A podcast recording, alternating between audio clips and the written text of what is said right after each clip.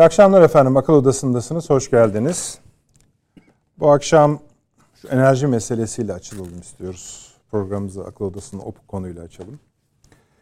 Ee, Türkiye'nin yeni yatırımları ve bu yeni, yeni yatırımlarla birlikte Karadeniz'den gelen bir takım rezerv haberleri var. Türkiye bunları daha doğrusu Türk medyası ve katılımcıları bunu kendi çaplarında değerlendirdiler. Biz o çapın biraz genişletmek istiyoruz. Yeni haritada nereye oturuyor bu enerji meselesi ona bakmak istiyoruz. Yoksa şöyle hesaplar yapabilirsiniz. Şu kadar metreküp gaz bulundu. Bu kadar para ediyor. Para nerede? Ne zaman? Güzel. Elbette bunun Türkiye'ye yansımaları olacak. Fiyat bazında. Ama bir de e, herhalde Doğu ile Batı arasında bir yol kurmanın da hatlarından biri buradan geçiyor. Onu yerli yerine oturtmaya gayret edeceğiz. Diğer programlarda öbür başlıkları tartışabilirler.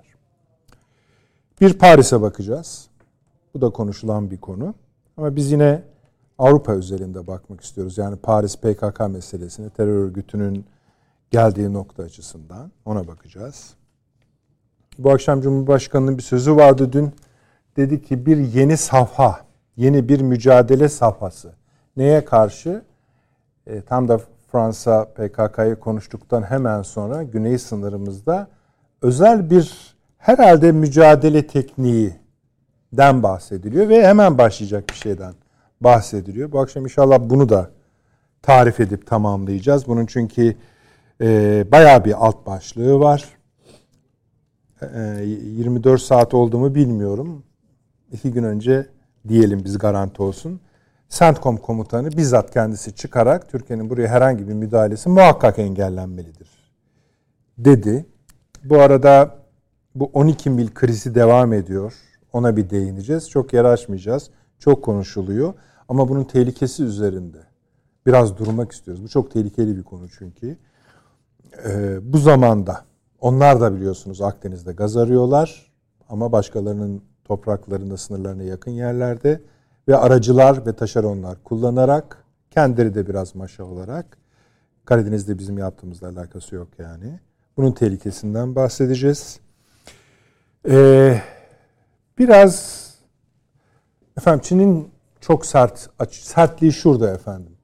Ee, Amerika ile Rusya arasında bir yerlerde konumlandırılmaya çalışılan bir ülke Çin. Fakat son açıklamaları artık bir yere tercih ettiğini gösterir boyuttaydı. Özellikle Çin Dışişleri Bakanı'nın uzun açıklamaları oldu. Ve Rusya ile artık e, ilişkileri çok daha derinleştireceklerini. Yani bir takım tatbikatlar falan yapılıyor. Onlara çok bakmayın siz ama resmi söylem bu. Bunu da biraz açacağız. Buradan otomatik olarak tabii Ukrayna'ya geleceğiz. Burada da Amerika Birleşik Devletleri'nin, Ukrayna'nın ve Rusya'nın yeni açıklamaları var. Ee, geri sayılmış gibi yani bazı konuşmalara bakarsanız mesela Rusya Dışişleri Bakanı'nın Lavrov'un konuşmaları var. Ee, hani yayın öncesi de kendi aramızda sohbet ediyorduk. Bu kadar tehlikeli bir yere geldiğini daha önce hiç görmemiştik diye kendi aramızda biraz dertleştik. Onun işte o gelinen yerin neresi olduğundan biraz bahsedeceğiz. Efendim bu F-35'ler için müzakere dönemi başlıyor artık. Yani neyin müzakeresi diyeceksiniz. Biz zaten o e, projeden çıktık, çıkarıldık. Şimdi bunun hesabı kitabı o başlıyor. E, bu ilginç olacak. Çünkü mesela yeni bir habere göre bize vermedikleri, üstüne yattıkları uçakların hangar kiralarını bile bizden istiyorlar. Bizim de tabii bazı istediklerimiz var onlardan. Ee, biz zaten söylemiştik yani bu verilen paranın üzerine bile çökmeye çalışırlar diye. Şimdi o başlayacak. E daha fazla Ama en azından bir madde daha söyleyeyim. Efendim Medvedev'in bir takım tweet, sosyal medya üzerinden, Twitter hesabı üzerinden bir takım kehanetleri, ben kehanet diyorum. Kendisi ciddi ciddi bunları yazdı Medvedev. Dedi ki bir Avrupa e, ABD'de iç savaş çıkacak önüm bir yıl içinde dedi. Bunların hepsini 2023 için söylüyor. İki Avrupa Birliği dağılacak. E, IMF ve Dünya Bankası çökecek. Böyle giden bir silsile efendim. Ve bunlar için de kendisi bir yıllık süre verdi. Kendisini bağlar ama ilginç neden öyle onları da konuşacağız. Hoş geldin diyelim konuklarımıza, büyüklerimize. Sayın Avni Özgüler, Yeni Birlik Gazetesi yazarı. İyi akşamlar, hoş geldiniz. İyi akşamlar. Profesör Doktor Süleyman Seyfi Öğün Hocam, İstanbul Ticaret Üniversitesi öğretim üyesi. Hoş geldiniz, hoş şeref verdiniz. Ve Doçent Doktor Emekli Tuğ General Sayın Fahri Erenel Paşam, hoş geldiniz. Şeref Teşekkür verdiniz. Ee, abi istersen şeyin arasında kaldım ben. Acaba enerjiyle mi başlamak istersin yoksa bu Paris PKK ile mi başlamak istersin? Bu konuların üzerine biraz da hızlı geçmek istiyorum. Daha biz hani dünya jeopolitiği üzerinde Türkiye'nin evet. önündeki yolu açmaya gayret eden bir programımız. Buyurunuz. Yani bu Paris PKK ya Paris dedim Avrupa aslında. Yani, yani, Avrupa, yani evet yani bu orada en çok şey çıkıyor.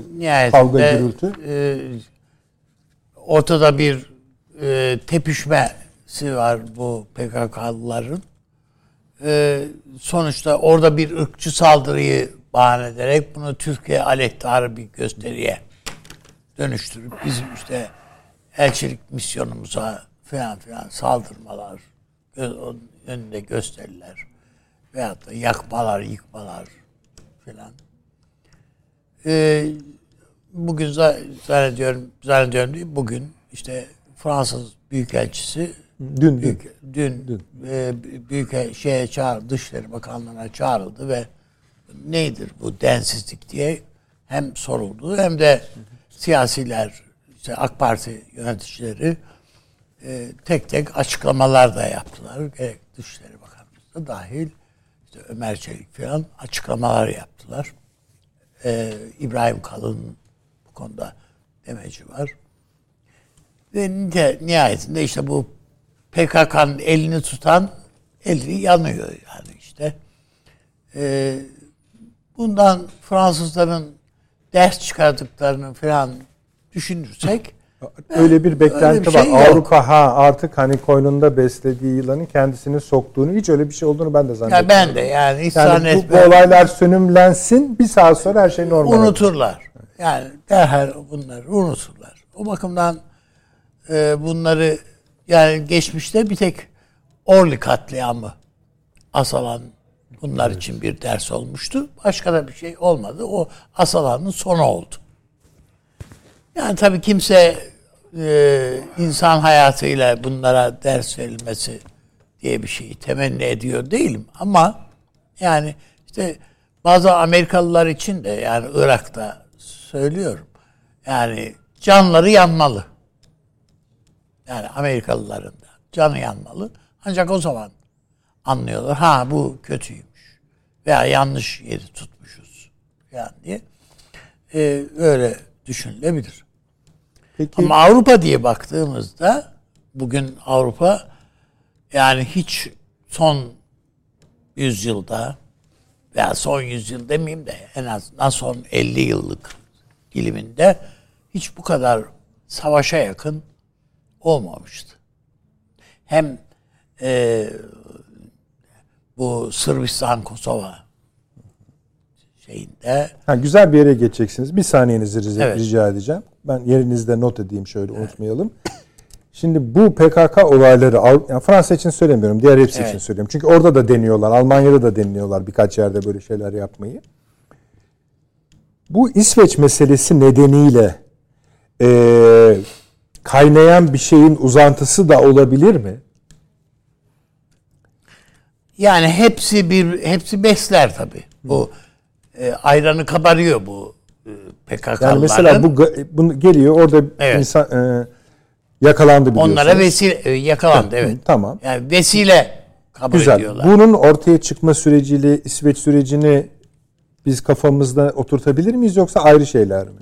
Yok yani e, Avrupa'daki PKK olaylarının hepsi hemen hemen aynıdır.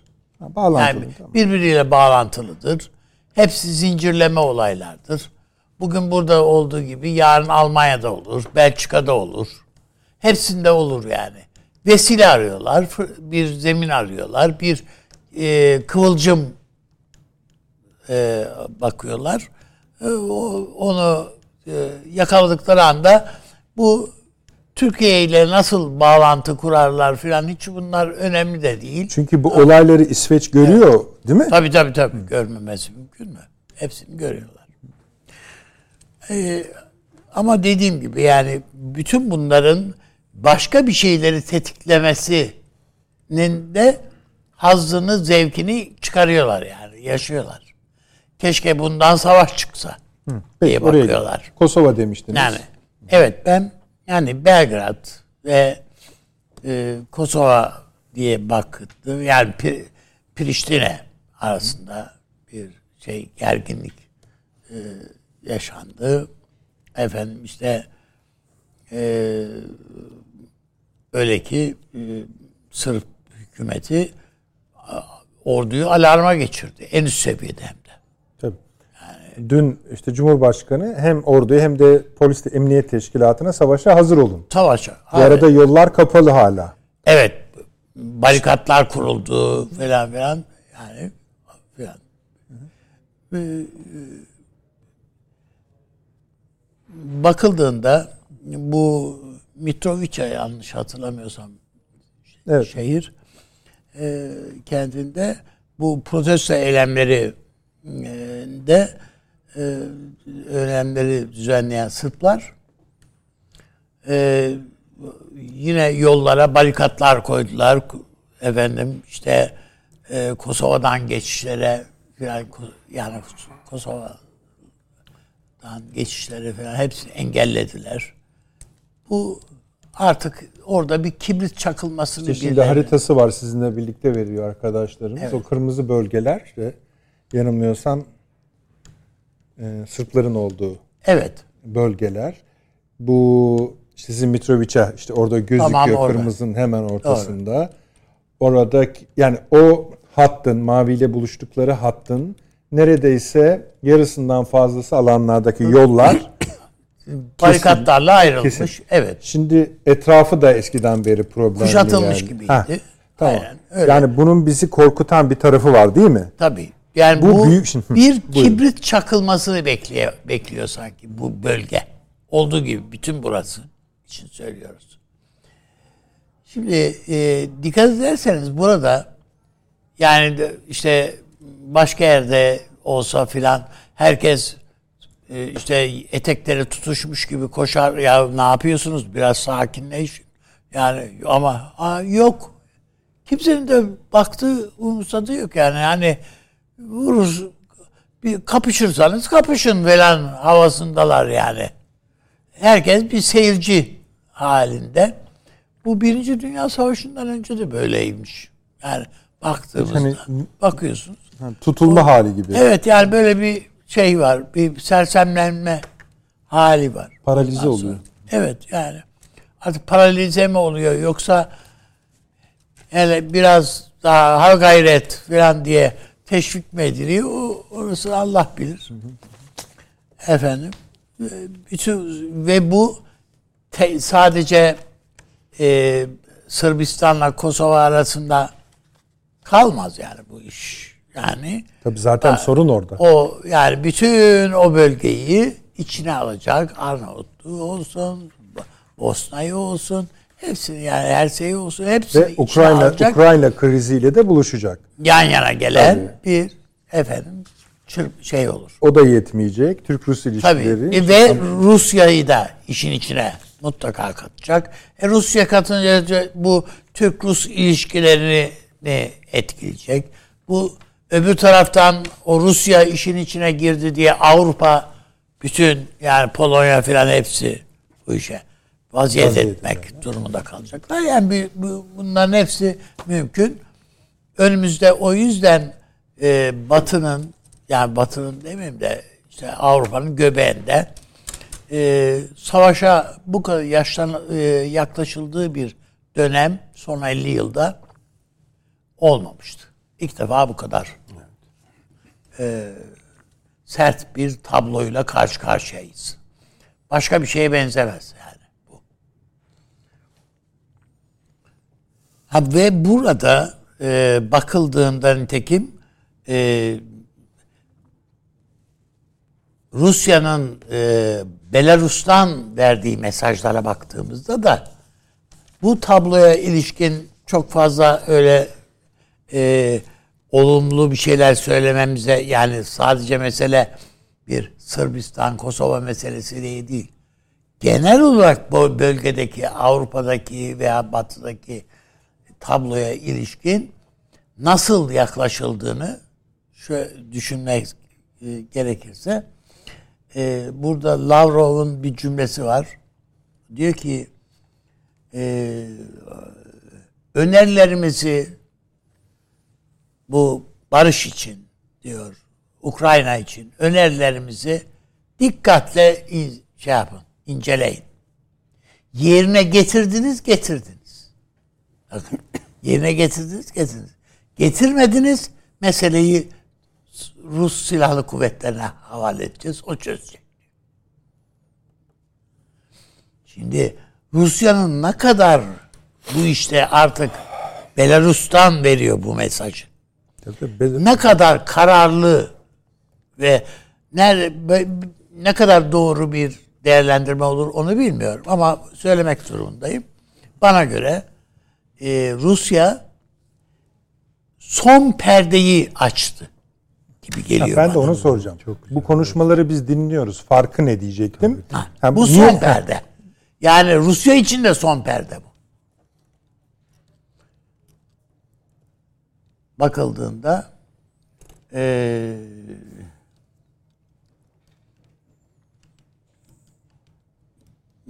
ve e, bakıldığında e, bu, bu Putin'in e, son kavgası gibi neredeyse görülebilir. Tersi de sorun çıkaracaktır diyorsunuz. Öyle Tabii anlıyorum. yani bu e, çünkü efendim Zelenski'nin Amer ziyareti sonrası veya sırasında Amerika'dan verilen mesajlar hiç öyle hayra alamet şeyler değil. Hiç öyle barışla marışla bir alakası olmayan şeyler yani bunlar. Yani verin biz bu Rusya'nın hakkından ha geldik ha geliyoruz. Meclis, şey e, temsilciler meclisinde ve senatonun ortak toplantısında e, Zelenski'nin yaptığı konuşma. Ki, o kadar ki cumhuriyetçilerin bir kısmı adamın ne demek istediğini anlamışlar, ayağa kalkmamışlar. Hepsi ayakta alkışlamaya çalışırken bir kısmı oturmuşlar. Ee, ve verilen yardım meblağını falan açıklayınca şey Putin diyorlar ki tamam bu paraların verilmesine bir itirazımız olamayabilir ama her kuruşunun nereye, ne için harcandığını tek tek kontrol edeceğiz artık. Şimdi paşam biraz sonra Pentagon'un yaptık zaten. Evet. Değil mi? ne kadar bir paradan bahsediliyor? Alt, o kadarını söylüyor. trilyon dolar. Evet, muazzam bir para. Kaçak yok ya. Nereye harcandığı belli değil. Evet. İnanılmaz yani, inanılmaz. Aynı halta Afganistan'da da yaptılar biliyorsunuz. Orada da olmayan bölüklere... Irak'ta da var. Irak, yani neyse Irak artık unutuyoruz gibi oluyor da hani olmayan bölüğe ne bölüğü? E, Tugay mıdır? Ne? O yani seviyede isimlere... yani asker masker yok ama maaşları evet. var. Onlar o paralar gidiyor yani evet. bir yerlere. Tabii, falan, siz falan. devam edin. Yani söylemek istediğim muazzam bir harcaması var Amerika'nın ve bunun mutlaka bir şeyi var. Karşılığı olacaktır diye düşünüyorum. Ve bu paralarla ortaya çıkarılacak olan tablo bu şeylerle ortaya çıkarılacak olan ve ne istiyorsanız yapacağım diyor zaten şey. Bana vereceğiniz para boşuna değil, güvenliğinizi, demokrasiyi, her bir şeye yaptığınız yatırımdır bu diyor. Zelenski. Yani biz adamın sırtındaki efendim e, e, pijamaya bakarak konuş şey yapıyoruz, değerlendiriyoruz ama Pijama deme Yani- bari abi. neyse işte yani o, Peki. öyle. Yani, Öyle görüyorsunuz. Sevmediniz onu zaten. Evet doğru. Ee, bu efendim e, bakıldığında ben e, önümüzdeki dönemi bir korku tüneline benzetiyorum. Yani bu Amerika'nın bu bölgeye yani kesin Amerika bu, bu savaşı bir dünya savaşına belki taşıyabilmek için çırpınıyor adeta. Peki abi. Devam edeceğiz. Yani o bakımdan e, bu, bu bir korku tünelidir. Bütün bizim dışımızda biz evet endişelerimiz oluyor. Bu- Bunları söylüyoruz ama yani bütün Avrupa'nın bu korkuyu yaşaması ve ne- ya nereye gidiyorsun kardeş ya neye bu, nedir bu yaptığın diye sorgulaması icap eden şeyde hepsinde bir suskunluk ve böyle bir bön bön bir bakış var. Yani açıkça seyrediliyor. Zaten hani hani İngiltere'yi eğer Avrupa Birliği dışında ki öyle zaten tutarak iki ülkeden bahsediliyor. Sadece Almanya, Fransa. Evet. Dikkat ediyor musunuz? Diğer ülkelerin birazcık çok az İtalya var. Başka da bir şey yok yani. Hani İsveç ve Finlandiya üyeliği olmasa onlar İtalya da bile yok yani. Efendim İtalya hocam? sesini çıkartmıyor çok. O Fransa'yla hırlaşıyor şu an sadece. Yani, Yani demek ki bu kadar mı iyiymişler yani? Hani inanılmaz yani. Ama şöyle baktığınız vakit mesela e, yani bu mesela ilk defa işte ülkesinden kalktı Amerika'ya gitti adam. Değil mi? E, İşte o da alametlerden biri o sayılıyor küçük mesela. bir küçük bir şey değil yani bu Tabii, iş. tabii. Çünkü Rusya'dan da izin alınmış. Uçuş için. Rusya bilgilendirilmiş yani. Bu O şey diyedir. Hani bir şey olursa sizden biliriz diyedir. Ha Yani. tabii tabii tabii. O, onun da şeyi. Ondan sonra.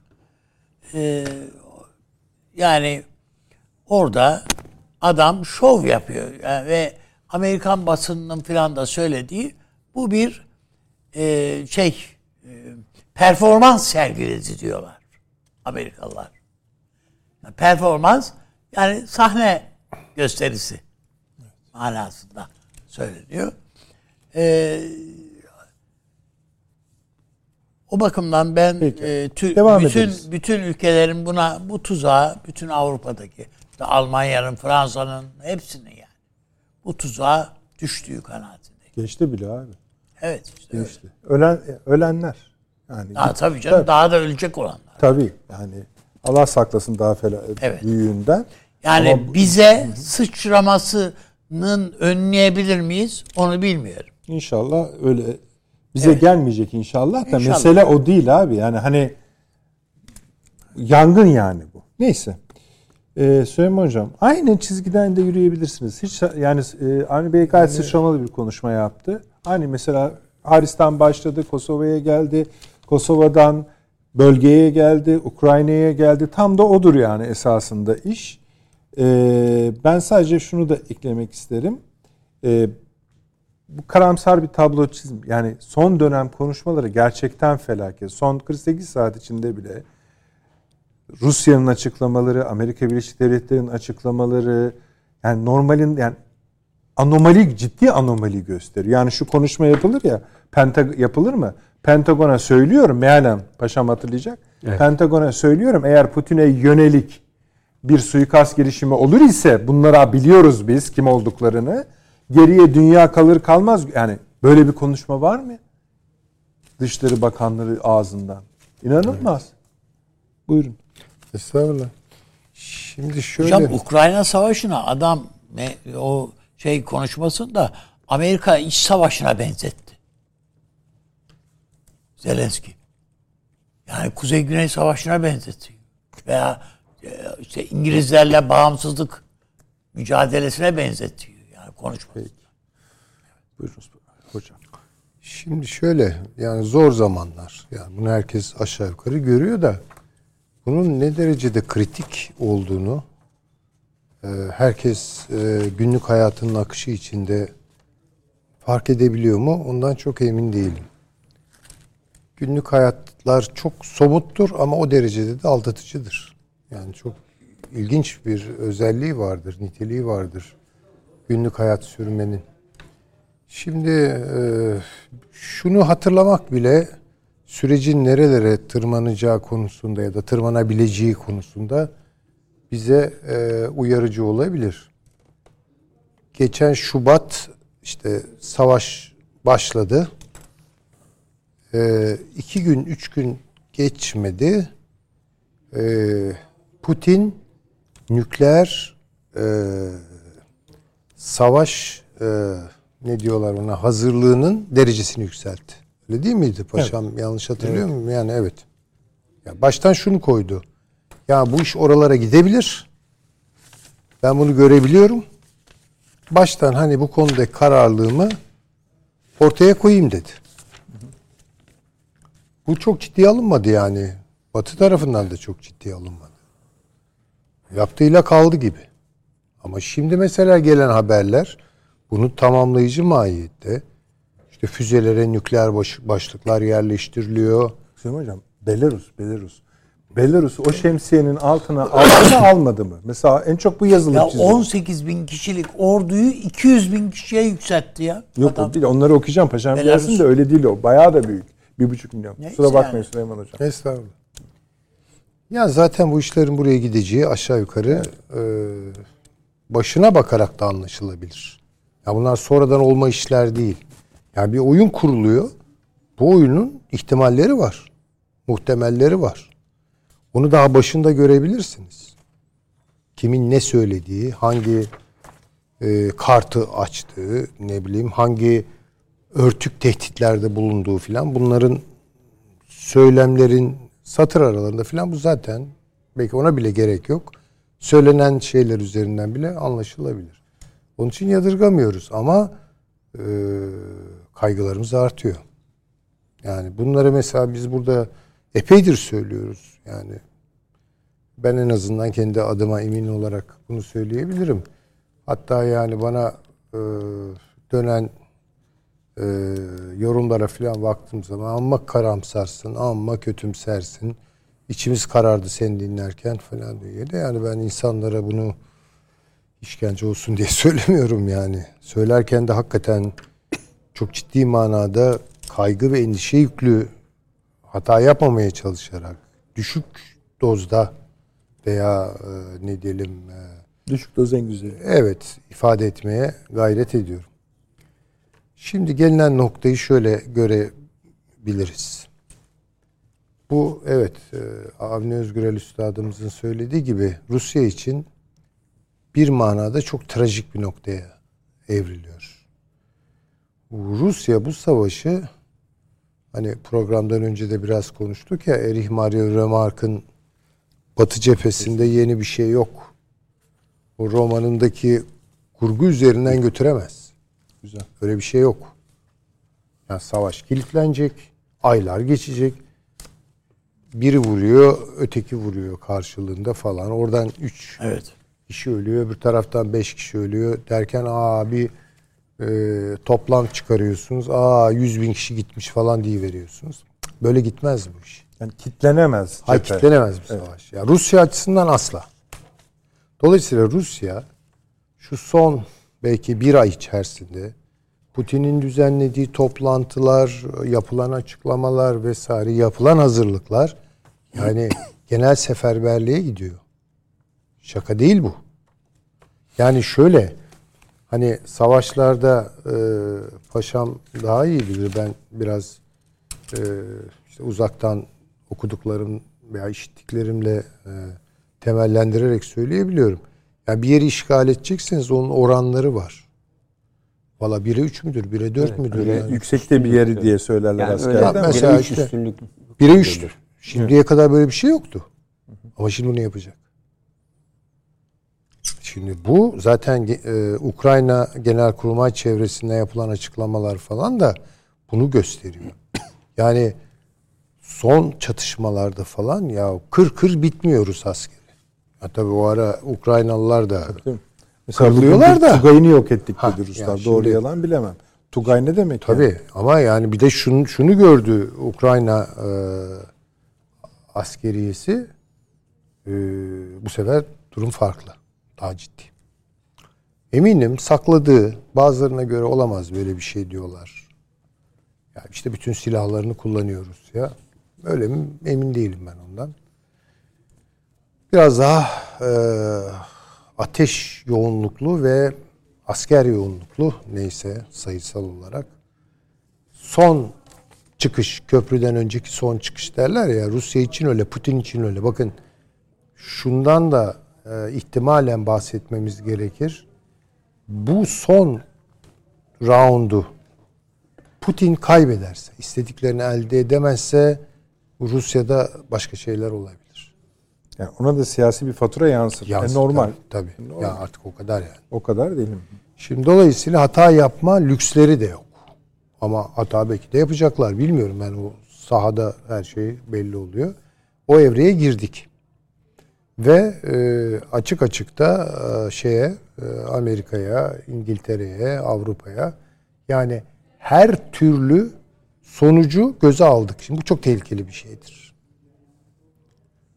Kaybedecek bir şeyi olmayanlar kaybedecek bir şeyi olanlara karşı fiziki olarak zayıf gözükseler bile aslında daha güçlüdürler ve netice alırlar. Yani küçücük bir kediyi köşeye sıkıştırırsanız kaybedecek bir şey kalmaz. Valla tamam yani belki siz de ona bir şeyler yaparsınız ama niyetiniz kötüyse Hocam, yüzünüzü falan Yani indirir aşağı. Tzu'nun maddelerinden biri düşmanınızı kuşattığınızda muhakkak bir boşluk bırakın diyor. Evet, tabii. Çünkü gidemediğiniz zaman size Ama dönecek. Rusya'ya o boşluk artık tanınmıyor. Evet. Yani her şeyiyle Rusya'yı ıskartaya çıkarmak diye bir tabir var. Aynen. Her şeyle. Ya koca kültürüyle. Ya Rus kültürü deyince bir aralar düşünün Avrupa'da nasıl hayranlık uyandırır değil mi? Bolşoy balesi, efendime söyleyeyim işte konser e, orkestraları, e, solistler, edebiyatçılar, şairler falan. Yok. En son bir böyle bu sosyal medyada da dolaşmış galiba bana biri gönderdi. Rusyasız yılbaşı kutluyorlar. Rusyasız bir dünyada Avrupalıların yeni yılını kutluyorlar. Ve karanlıklar içinde tabii. Çünkü enerji kesildi ya. Yani bir taraftan da alay ediyoruz ya. Yani bak bunları yapıyorsunuz ama sonuçta da haliniz budur. Avrupa'nın hakikaten hali bu. Ağır bir bedel ödüyor. Şimdi dolayısıyla yani böyle baharı falan da göreceğimiz kanaatinde değilim. Çok kısa bir zaman zarfında hazırlıklarını yapıyorlar ve Rusya taarruza geçecek. Dediğiniz gibi Belarus da bu işe ortak edilecek belki. Belki bunun akabinde sıçrayacak Polonya dahil olacak. Bilmiyorum. Tabii Yani ondan sonrasını Belarus'un zaten tutamaz. açıklamasına göre ben ona da tam kafamı yatırdım. İskender füzelerinin Rusların meşhur Belarus'a giriş yaptığı söyleniyor. Doğrudur. Yani belki daha bile ağır silahlar girmiştir. Ama Rusya'nın şöyle bir avantajı ortaya çıktı. Bu hiç beklenmedik bir şey. Japonya tehlikesi kendi açısından, Rusya açısından ve Çin açısından ortak tehlikedir. Ve Japonya'nın bu askeri tehditler, işte savunma amaçlı gibi falan söyleniyor ama yani dünyanın en güçlü dördüncüsü ordu- ordusuymuş baktım. Yani şimdi çok tehlikeli. Ve Japon ekonomisi çöküşe geçiyor. Bakın bu durgunluk aşağı yukarı çeyrek yüzyıldır Japon ekonomisinde hani argo bir tabirdir ama tık yok yani hiçbir şey işlemiyor. Yani donmuş kalmış vaziyetteler. Şimdi bunu da sürdüremez hale geldiler. O da tabii büyük ölçüde Fed'in politikaları yüzünden e, aldıkları Japon Merkez Bankası'nın aldığı son karar Japonya'da hakikaten çok ciddi bir ekonomik kriz. Bu aslında dünyaya da bunun sari etkileri olacak. E, böyle de bir durum var. Bu ikisi birleştiği zaman çok tehlikeli. Şimdi ama söylem ne? Japonya düş silahlanacağız işte ordu kuracağız bilmem ne falan. Yani İkinci Dünya Savaşı'nın sonrasında kurulan dünyanın nasıl çöktüğünü, ne zaman çöktüğünü işaretlemek istiyorsanız kritik olaylardan biri bu. Almanya'nın ve Japonya'nın silahlanmaya başlaması. İşte Çin burada ister istemez Rusya ile yeniden temasa geçti ve sizin işaret ettiğiniz gibi okuyacağım o o açıklamalar yani çünkü Çin bunların dışında kalmaya çalıştı. Ama Çin'e gelecek en büyük tehlike askeri değil. Çin'e gelecek en büyük tehlike biyolojik. Şimdi düşünebiliyor musunuz? Bu adamlar yüz binlerce e, toplama kampları kuruyorlar. Yani e, sayısını belki biraz abartılı söyledim ama yani vardır belki de yüz bin. Anormal yani Çin nüfusunun neredeyse üçte birini içine alacak kapasitede toplama kampları kuruyorlar. Ya diyorlar ne oluyor? E Covid, Movid sıfır Covid milleti eve tıktılar, çıkartmadılar. Şimdi Ne- hepsini açıyor bu arada yani şeyleri kaldırmaya başladı. Yani orada ne kadar açıyor onu ben bilmiyorum. Bir hafifleme var ama ya bütün bunlar Covid için falan değil yani. Benim anlayabildiğim kadarıyla Çin'e çok değişik bir saldırı e, yapma niyetinde ve bu erken algılamanın konusu oldu yani. Erken uyarının konusu oldu. Çin buna hazırlanıyor. Yani Çin işin ciddiyetini anladı. Çünkü Çin'le savaşmak Tayvan yüzünden şuradan buradan onu bilemem. Bunun bir maliyeti çok ağır bir maliyeti var. Çin'i belki dize getirirsiniz ama yani o neler olur Allah bilir. Başka bir yol izlediler. Bir de Çin çok büyük bir nüfus. Kırmak istiyorlar bu nüfusları. Bunun da en etkili yolu bana kalırsa yeni bir salgın algısı. Yani şimdi ben tamamen süreci Çin'in nasıl yönettiğine dayalı olarak akıl yürütüyorum. Çok da yanılıyor olabilirim tabii. İnşallah da öyle Ama şunu yani şunu gö- şunlar somut sabit. Burada eğer bu bir tahterevalli ise yani Ukrayna ve Pasifik e, Çin'de, Tayvan'da, Japonya'da, Güney Kore'de, Kuzey Kore'de sıra dışı şeyler yaşanıyor. Çok sıra dışı tabii. yani mesela Ama bu gelişmeler e, Nedret Bey Rusya ile sizin işaret etmeniz doğru oldu. Rusya ile Çin'i beklenenden daha e, kısa bir süre içerisinde entegre edecek.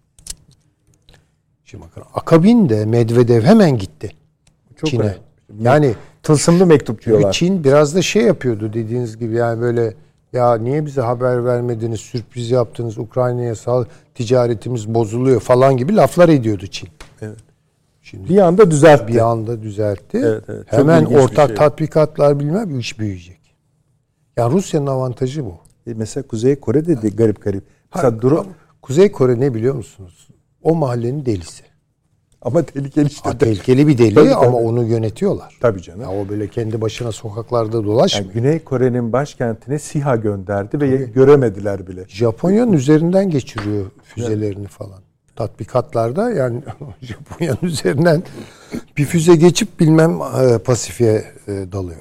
Şimdi yani bunlar tabii o onu Rusya'da kullanır, Çin'de kullanır. O deliği yani. Çünkü akli hiçbir açıklaması yok orada olup biten şeylerin. Ne içeride ne dışa yans- e, yansıyacak e, etkileri itibariyle. Şimdi e, dolayısıyla bu hesaplaşmanın tarafları da artık belirgin hale gelmeye başladı. Daha az belirgin konuşuyorduk. Yani Rusya yalnız mı kaldı? Çin burun mu kıvırıyor? Hindistan işte Modi biraz Putin'e soğuk davrandıdan filan türetilen genellemeler vardı. Yani bir kere ekonomik olarak her ikisi de e, bu savaşın kendilerine enerji maliyetini düşürücü bir katkı sağladığını farkında. Ucuza doğalgaz alıyorlar, petrol alıyorlar. Bunu bir de iki misli satıyorlar tekrar Avrupa'ya. Şu doğu batı ilişkilerinin geldiği noktaya bakın Allah aşkına. Dolayısıyla bu büyük bir hesaplaşmaya gidiyor. Bunu durdurabilecek ne var? Hiçbir şey görmüyorum. Ee, Avni Bey üstadımız çok doğru söyledi. Ya bir Avrupa'dan bir ses çıkar ya. Ya bu nasıl bir Avrupa'ymış böyle Allah aşkına. Tam anlamıyla böyle donmuş kalmış, ifadesiz, donuk. Ne oldu? Para yani yakalanmış akıl- tavşan gibi. kemküm ediyorlar işte. Macron kemküm etti. Yani Macron ne dedi ya ne olacak dedi bu dedi ya Rusya ile konuşalım. Yani Çin'in ve Türkiye'nin kucağına mı atıyoruz? işte bak öyle. bak bunu dedi dedi Paris karıştı. Şimdi bu çok önemli. Şimdi bunu bakın şöyle bir şey var. Bunu biraz genelleyici bir şey e, olarak söyleyeyim. Şimdi biz böyle siyaset bilimi derslerinde filan da okutulur okutulur bu konular. İşte kamuoyu oluşturma teknikleri falan. Kamuna, kamuoyu nasıl oluştur? Efendim kamuoyu falan oluşturamazsınız. Dünyanın hiçbir yerinde kamuoyu falan oluşturulmaz. Bu yolda yapılan bütün çalışmalar zaten oluşmuş bir zatiyet haline gelmiş kamuoylarını ya pasifize edebilirsiniz, başarılardan biri budur, yatıştırabilirsiniz veya azdırabilirsiniz. Ha diyeceksiniz ki ama kararsızlar. İşte kararsızlar kafa karıştırıyor. Yani bunu seçimlerde uygulayabilirsiniz. Yani Fransa'da sağın yüzde bilmem kemik 40 oyu vardır da solunda işte diyelim ki yüzde 40 kemik oyu vardır da bir yüzde 20 ortada dolaşıyordur falan. O seçimlerde önemli olabilir. Ama bu trajik hesaplaşmalarda onların esamesi okunmaz. Daha büyük oluşmuş kamuoyları ya yatıştırılabilir bilemem. İki kışkırtılabilir. Azdırılabilir. Şimdi dolayısıyla toplumsal eylemler, toplumsal hareketler, sokak, direniş falan bunların etrafındaki edebiyatlara kapılmamak lazım. Bunlar belki bir dönem çok spontan oluyordu, kendiliğinden oluyordu. İster etnik temelde, ister sınıfsal temelde onu bilemem. Ama bugün onlar artık birer alettir. Modern dünyada bunların mühendisliği yapılır. Yani kamuoyu oluşturma mühendisliği değil, oluşmuş kamuoylarını manipüle etme, harekete geçirme, kızıştırma, taşkınlığa itme hepsi varmış. Fransa'daki tam budur. Bu daha evvelki toplumsal birçok harekette de böyledir. Yani onun için böyle özgürlük savaşçıları bilmem ne falan tamam belki söylem odur ama ya o öyle o öyle bırakılmaz o işler yani. Onları gayet güzel sistemler, baskın sistemler, hegemonik güçler falan kullanırlar. Kamuoyu oluşturma, kamuoyuna yapılabilecek en büyük saygısızlıktır zaten. Bu boş plaka değildir yani böyle üstüne istediğini yaz falan. Yani insanlar böyle fikir mi bekliyor? Herkesin ön yargıları var, peşin hükümleri var. Kışkırtılmaya hazır. Yani şu an hele ki bu dünya ekonomik krizi içerisinde kamuoyları kışkırtılmaya en hazır durumda. Kim bunda başarılı oluyorsa işte yani o. Yoksa mesela bizde kamu diplomasisi işte fikir değiştirelim. Batı'nın Türkiye hakkındaki imajını değiştirelim. Nereye değiştiriyorsun? İmkansız bir şey bu. Ha bir dönem bunu yatıştırabilirsin, bastırabilirsin. Bugünkü şartlarda hiç imkanı yok bu işin. İstediğiniz kadar uğraşın. Hani bazı böyle şeyler çünkü ben okuyorum falan. Ya bu iletişim başkanlığı iyi çalışmıyor. Yani bunlar kamu işte Avrupa kamuoyuna gerçekleri anlat. Ha Avrupa kamuoyu da o gerçekleri bekliyordu senden. Bir de lobiciler vardır biliyorsun. Hiç öyle bir şey Efendim lobi yapalım, Hayır lobi yapmayalım. böyle bir şey olmaz. Hiç öyle bir şey yok. Yani. Yani bu klişeleşmiş e, fikirler, e, ne diyelim ona hani böyle sloganlaşmış, çok düzeysiz peşin, Türk aptaldır gibi affedersiniz. Veya Türk tembeldir, Türk işe yaramaz, Türk vahşi falan. Nereye değiştiriyorsun? Bunların arkasında bilmem bin senelik, bin beş yüz senelik hikayeler var ya. Böyle iki tane şirket mi bunları e, şirin gösterecek, Türkleri değiştirecek? Yok böyle bir şey. Yıllarca denen. Hayır yok böyle bir şey. Bir de Bunu- onun kendi uydurmayalım. lobisi oluştu. Niye lobi yapmıyoruz diye Türkiye'ye yani para çünkü bu E işler. tabii yani ay parayla da yani şimdi Amerika'da akıtın trilyon dolarları falan. Yani en fazla bastırabilirsiniz bu hissiyatları. Yani Amerika'da yaşayan Rum kökenliler veya Ermeni kökenliler veya ne bileyim işte muhtemelen Türkiye'ye hoş bakmayan. Ya bunların etkisini bir derece bastırabilirsiniz. Yok edemezsiniz, değiştiremezsiniz. Olmaz böyle bir şey. Ya bunu da müsaade edin işte e, ömrünü e, siyaset bilimine vermiş bir insan olarak o kadarcını söyleyivereyim yani. yani. Nereden çıkarıyorlar bunları yani böyle? İşte kamuoyu oluşturmak falan böyle bir şey yok. Düğmeye basıldı. Yani Amerika yönetiyor çünkü PKK. PKK'nın sahibi aslisi Avrupa değil. Bakın öyle görmeyelim. PKK'nın sahibi aslisi Amerika'dır. Avrupa PKK için oteldir. otel vazifesini görür. Orada bunları barındırırlar yani. Lavrion kampından başlar bilmem nereye kadar gider bu işler. Dolayısıyla nereden şu Fransa'ya bir tane şamar atayım diye bu Mesela Av- İsveç'te bu kadar çıkmadı. E, tabii efendim Çünkü yani. İsveç Ama gerekirse yaparlar. İsveçli bakalım ne diyecek yani. tabii yapabilirler Tabii ki. ama mesela Bu- NATO arzuları olduğu için Ha tabii tabii şu an. şey-. Yani nereden çatlak ses çıkıyor Avrupa'da? Ona vururlar.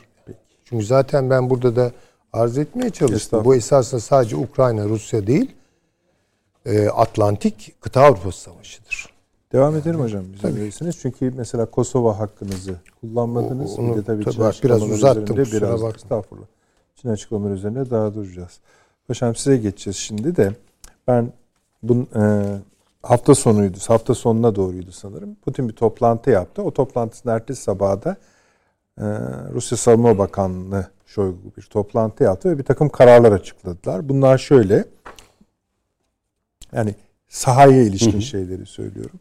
Finlandiya ve İsveç'in NATO üyesi olmasına karşı Rusya'nın kuzeybatısında buna karşılık gelecek bir kuvvetler grubu oluşturulması, Herson ve Zaporojye bölgelerinde iki yeni motorlu piyade tümeninin yanı sıra Finlandiya sınırına bakan Ka- Karelya'da bir kol ordu oluşturulması, 7 motorlu piyade tugayının batı, orta ve doğu askeri bölgelerinde ve kuzey filosunda motorlu piyade tümenlerine yükseltilmesi, hava kuvvetlerine iki hava saldırı tümeni eklenmesi, her bir birleşik silahlı tank ordusunda 80-100 savaş helikopteri bulunan bir karma havacılık tümeni ve bir ordu havacılık tugayı oluşturulması, 3 ek hava bölüm komutanlığı, 8 bombardıman uçağı alayı, bir savaş uçağı alayı ayrıca 6 ordu havacılık tugayı oluşturulması, stratejik eksen boyunca top, topçu rezervleri inşa etmek için 5 bölge topçu tümeninin yarı sıra süper ağır topçu tugaylarının oluşturulması, mevcut deniz piyade tugaylarına dayalı olarak donanmanın kıyı birlikleri için 5 deniz piyade tugayı oluşturulması, silahlı kuvvetlerinin büyüklüğünün 1,5 milyon hizmet personeline çıkarılması, 695 bin kişinin de sözleşmeli olarak hizmete alınması. Şimdi bunlar siyasi söylemin dışında Savunma Bakanlığı'nın duyurduğu da paylaştığı da kararlar. Şimdi biraz da hani Süleyman Hoca'nın Avni Bey'in konuşmaları biraz o hani kaygının yani cephedeki tezahürlerinden de kaynaklanıyor. Buyurunuz. Dediğim gibi siz de aynı E, tabii hattı bunların izleyebilirsiniz. yani geçen hafta da e, ifade etmiştik. E, Rusya'nın e, bence Putin'in e, elindeki son şansın e, olduğunu Putin de biliyor. E, aslında Zelenski'nin e, şöyle ziyaretiyle ilgili bir iki noktayı belirtmek lazım. Bu e, ziyaretin e, Putin'in Belarus ziyaretinin hemen ötesinde gelmiş olması son derece önemli. E, birinci konuğunun ben bu olduğunu düşünüyorum. E, özellikle e, Putin'in bundan evvel e, Belarus Başkanı e, Moskova'ya giderdi. İlk kez Putin e, bu bölgeye gitti. Aynı zamanda generallerle o bölgedeki Amerikan e, şey Rus birliklerini e, yerinde gördü ve buna ilişkin de sanırım bir takım planlamalar yapıldığını düşünüyorum.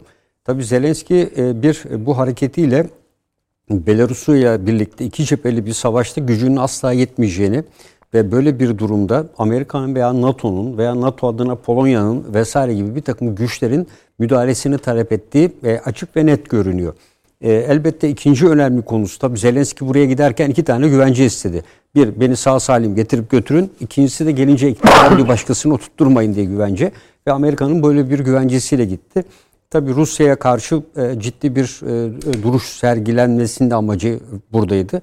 Amerika'da bir taşla iki kuş vurdu. Yani Ukrayna'ya olan desteğini ifade ederek Afganistan'daki bir nevi kendisine yönelik eleştirilerle işte e, Amerika ve demokrasi için mücadele edenlerin, batı değerleri için edenlerin artık yalnız bırakılmadığı gibi izlenimle de Biden içerideki itibarını biraz düzeltmeye çalıştı. Ancak Putin biraz evvel ifade ettim bu son şansı. Bütün bunlar e, şunu gösteriyor. E, bir e, Putin'in e, genel olarak e, bir taarruza e, hazırlandığını gösteriyor. Yani e, bence çok kısa bir zaman dilimi içerisinde e, Putin bütün cephelerden e, harekata başlayacak. e, bu kadar büyük bir Ne kuvvet demek bütün cepheler yani? Bir tane cephe var. kuzeyden başlayarak e, belki de bugüne kadar e, bu Donetsk'in e, Yani Harkiv'in kuzeyi kadar. de dahil olmak üzere yani Rusya ile Ukrayna sınırında bugüne kadar savaş olmayan bölgelerle yani Kiev'in kuzeyden kuşatılmasını sağlayacak. Ve en önemlisi tabii ilave 5 deniz piyade tugayının e, bu şekilde oluşturuyor olması Odessa'yı e, dikkate aldırıyor e, ve Moldova'nın da riske girdiğini değerlendiriyor. E, bu kadar büyük bir kuvvet sadece olası bir NATO'nun faaliyete geçmesi için ortaya konulan bir kuvvet yapısı değildir.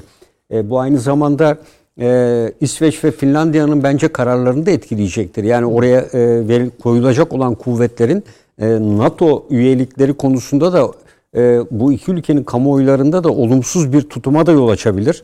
E, bence bu e, akıllıca planlanmış bir e, kuvvetleri hiçbir ülke şu kadar kuvvet oluşturacağım demez. Yani ilk kez ben böyle bir şey olduğunu duyuyorum ve üstelik de Ruslardan gelen bir ifade bu. E, bu e, karşı tarafa tam anlamıyla verilen bir mesajdır. E, ve bütün dünyaya e, sizler ne kadar diyor Amerika savaşın uzatılmasını istiyorsunuz ama ben savaşı uzatmayacağım diyor.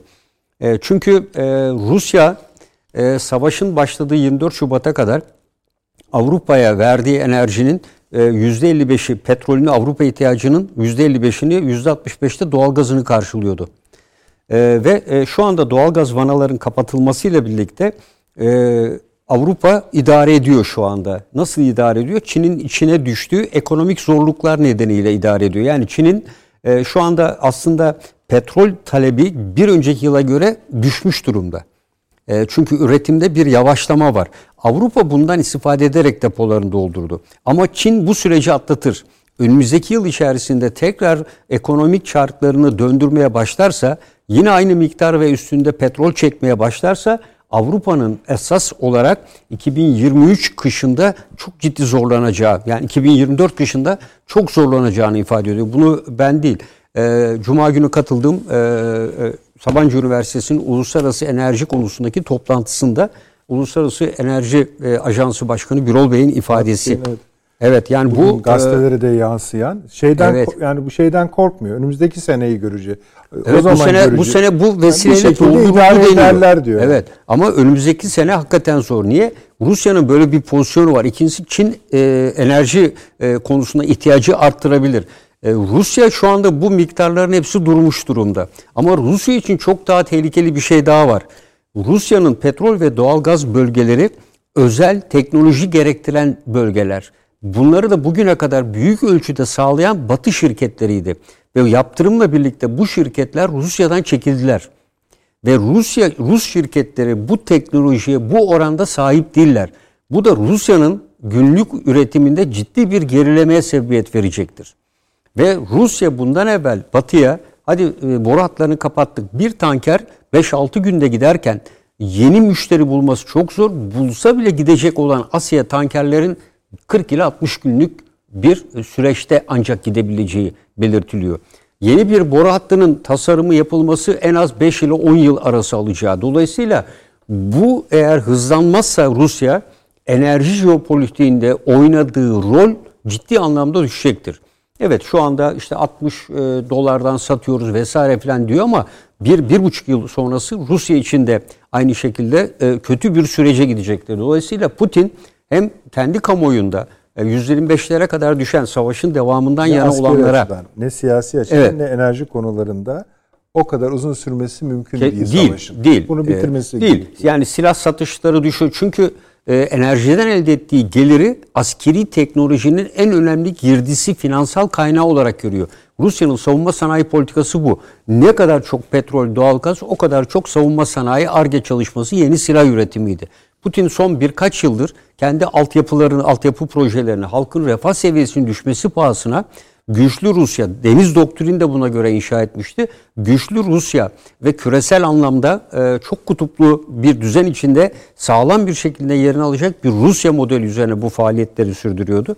O yüzden de enerji gelirinin kesilmesi Rusya'nın askeri gücünün de teknolojik anlamda da geriye doğru gitmesi anlamı taşıyacaktır. Bu Rusya'nın o zaman bütün hayallerini, yakın çevre doktrini her şeyi alt üst edecektir. Ve dediğim gibi Rusya'nın kendi içindeki parçalanmasını da hızlandıracaktır. Ee, diğer taraftan yine geçen hafta belirttik bu Mısır'da yapılacak New START anlaşması, nükleer anlaşma görüşmelerini Rusya'nın iptal ettirmesinin de ben bu kapsamda olduğunu düşünüyorum. Ee, bunun dışında tabii e, Rusya dediğim gibi kış şartlarına e, daha çok hazırlıklı. Yani bugün Rusya eğer böyle bir iklim ortamında bu harekata girmez de Mayıs, Nisan, Haziran gibi NATO'nun olası bir müdahalesinde NATO'nun istediği şartlarda harekatı kabul ederse bu Rusya'nın aleyhine gerçekleşir. Dolayısıyla şu anda iklim şartları da e, NATO'nun e, şeyin Rusya'nın lehine ve Rusya'nın daha çok sevdiği Rus personel, askeri personelin alışık olduğu bir iklim şartları söz konusu. Dolayısıyla stratejide dediğimiz kuvvet, zaman ve mekan bu üç kavram var. İşte kuvvetini arttırıyor. Zaman tam olarak uygun. Mekan içinde Belarus, Odessa veya farklı e, kısımlardan da kıyı topçu birlikleriyle e, topyekun bir saldırıya e, hazırlandığı net bir şekilde görüyor. yarısı tuttuğunda sadece birkaç hafta içinde ya da birkaç yani en fazla 90 gün olabilir evet. o süre hesaplarınıza göre.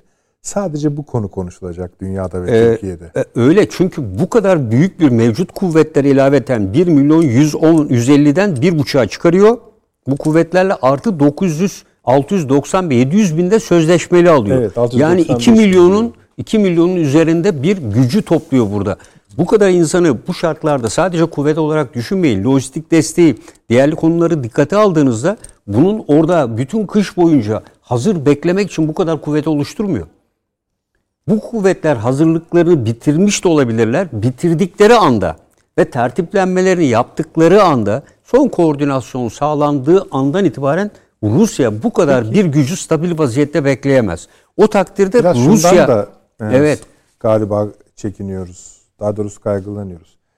Şimdi savaşın şiddetinde bir değişiklik olabilir. Tabi zaten hani, bu kadar topçu birliğinin, bu kadar hava kuvvetleri, e, hücum yani tugayları yaptığımızı işte Ukrayna ile özel bir bağı vardı o yani daha hani savaşın açılış hamleleri sırasında.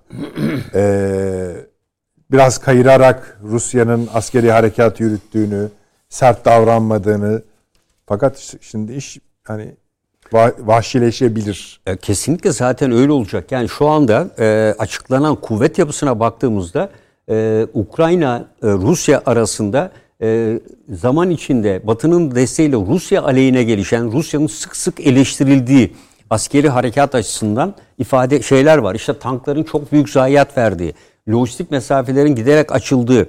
Şu anda bakıyorsunuz zırhlı birliklerle e, hava Ama hücum... söylediğiniz bir şeyde tank yok. Şimdi var. Ee, var Burada mı? tabii Hı. tanklarla birlikte onu söylüyorum. E, hava hücum birlikleri işte oluşturuluyor. Sizin bazı çok yani, özür dilerim paşam.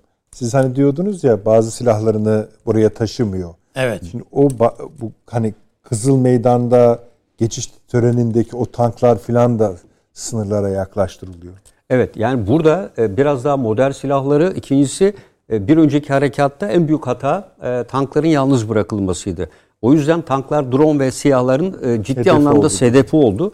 Şu anda buna yönelik de tedbir aldığını, zırhlı birliklerle e, hava e, hücum e, taarruz helikopterlerinin e, ortak bir görev e, timi şeklinde teşkilatlandırdıkları. Bu da geleceğin muharebelerinde son derece önemli olduğunu düşünüyorum. İkincisi çok güçlü bir topçu desteği.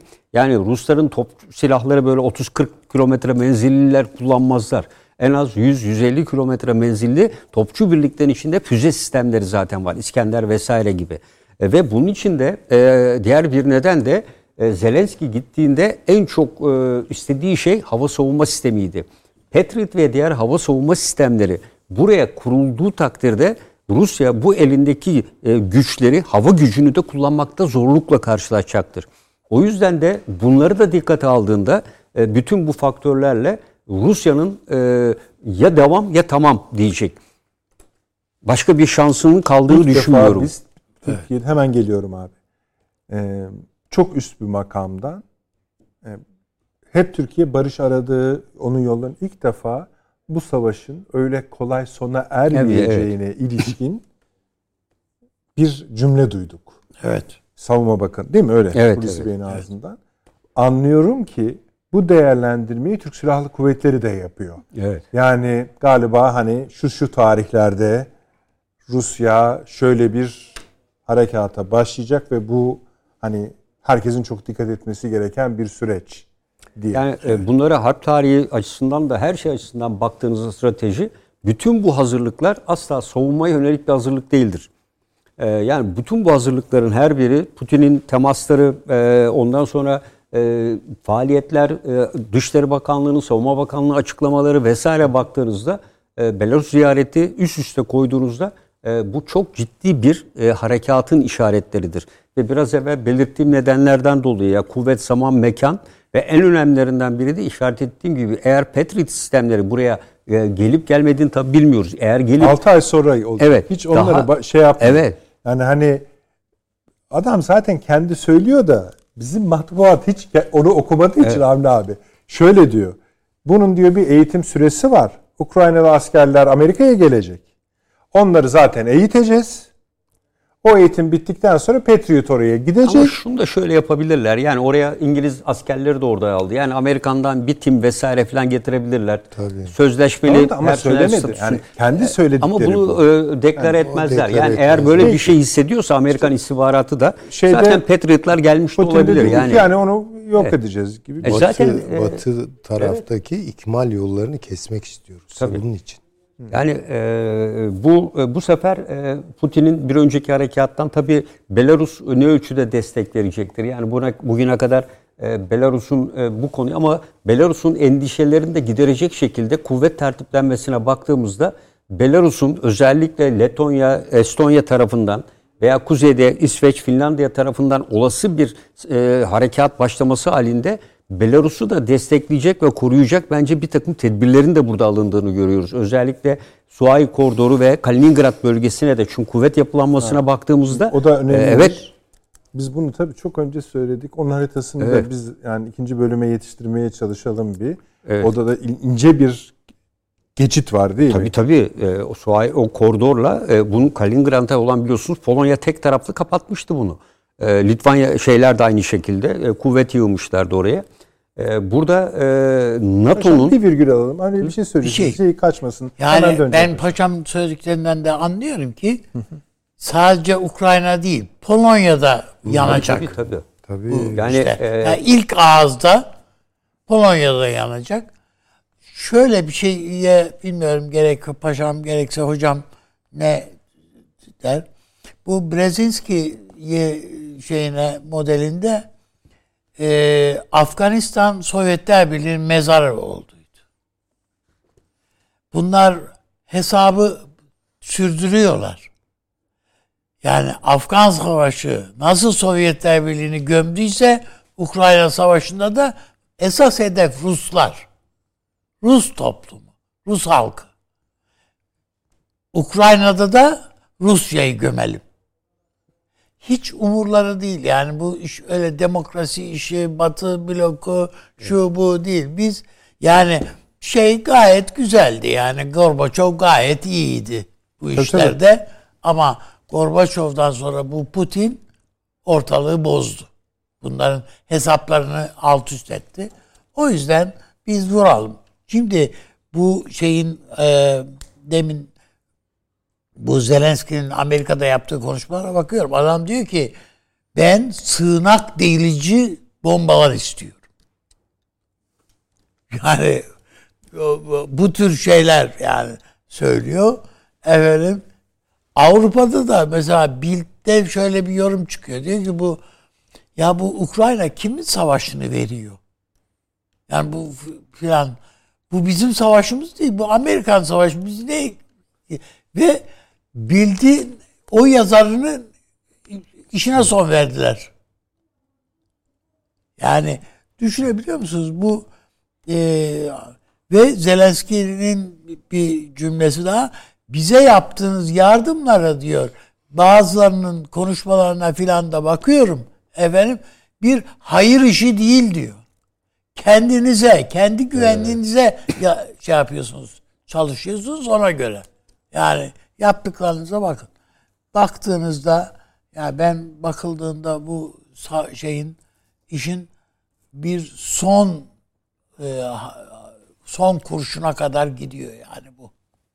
Ya bu e, Rus Rusya için bu kadar e, hazırlık zaten mali açıdan güç durumda. Bu kadar kuvvetin araziye çıkarılmasının getirdiği maliyet lojistik destek. Bunu e, bunu bu kadar öylece insanın, cephede e, tutmak mümkün bir mü? de Paşam 600, yani 700 bin sözleşmeli personel. Bunların hemen birçoğu belki iş, e, iş hayatından, çalışma hayatından buraya gelerek katılıyorlar. Yani bu kadar insan e, üretimden veya tahıl veya benzeri yerden alınarak e, bu, be, seferber ilan edilenler dahil 1 milyona yakın insan.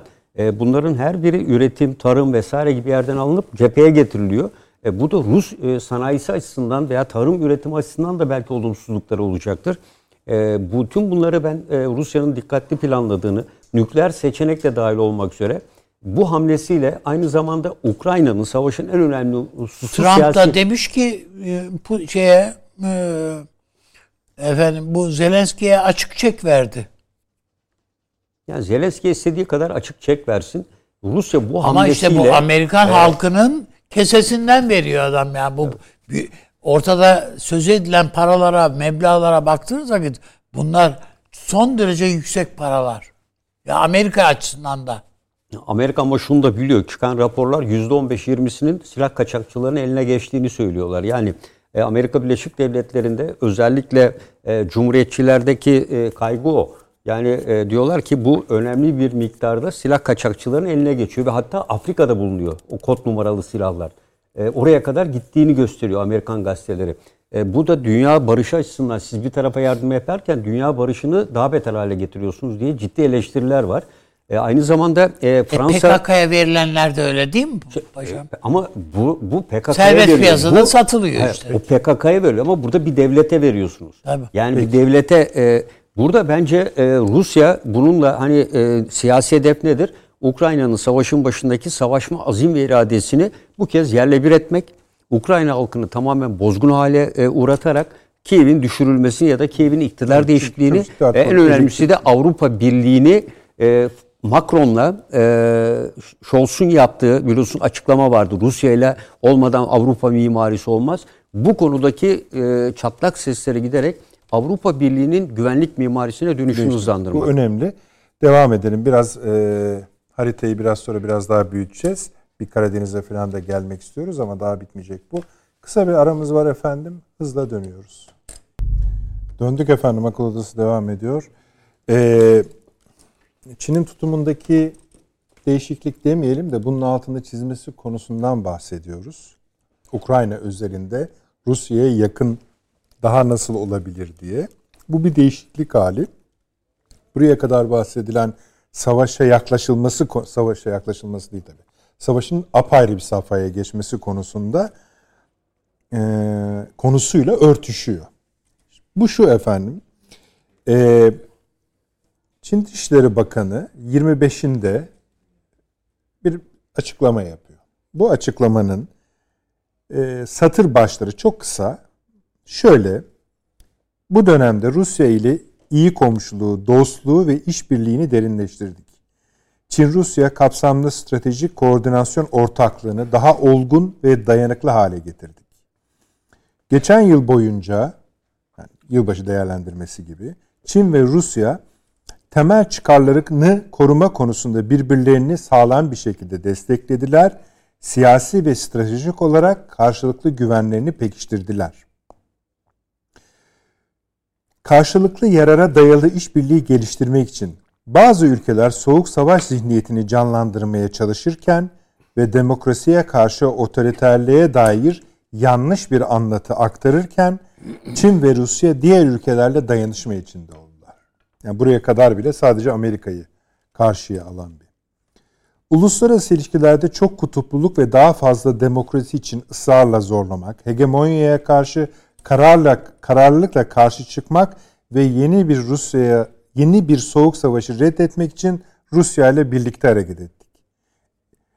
Başka ülkelere karşı ittifak yapmamak, çatışma yaratmamak, herhangi bir üçüncü tarafı hedef almama üzerine kurulu Çin-Rusya ilişkisi kaya gibi sağlam durmaya devam ediyor. Böyle bir ilişki, bu tür bir Rusya-Çin ilişkisi dışarıdan herhangi bir müdahaleden, iki ülke arasında herhangi bir anlaşmazlık yaratma girişiminden girişimine bağışıktır. Uluslararası ortamdaki herhangi bir değişiklikten de muaftır. Yani bu son bölümde anlıyoruz ki Çin-Rusya ilişkileri artık en azından bu konuda ve Amerika özelinde yekpare bir duruş sergiliyor ve bu belli bir akışa da denk geliyor. İşte ABD Dışişleri Bakanı şeyi arıyor, bir görüşme ayarlıyor. E, Çin Dışişleri Bakanı'yla bir görüşme yapıyorlar. Hemen Medvedev elinde bir mektupla Çin'e ulaşıyor, teslim ediyor Xi Jinping'e ve o mektuptan sonra Çin'in pozisyonu bu hale geliyor. Eş zamanlı olarak da sahada da tatbikatlar başlıyor. Pasifik'te Çin-Rusya askeri ve deniz tatbikatları başlıyor.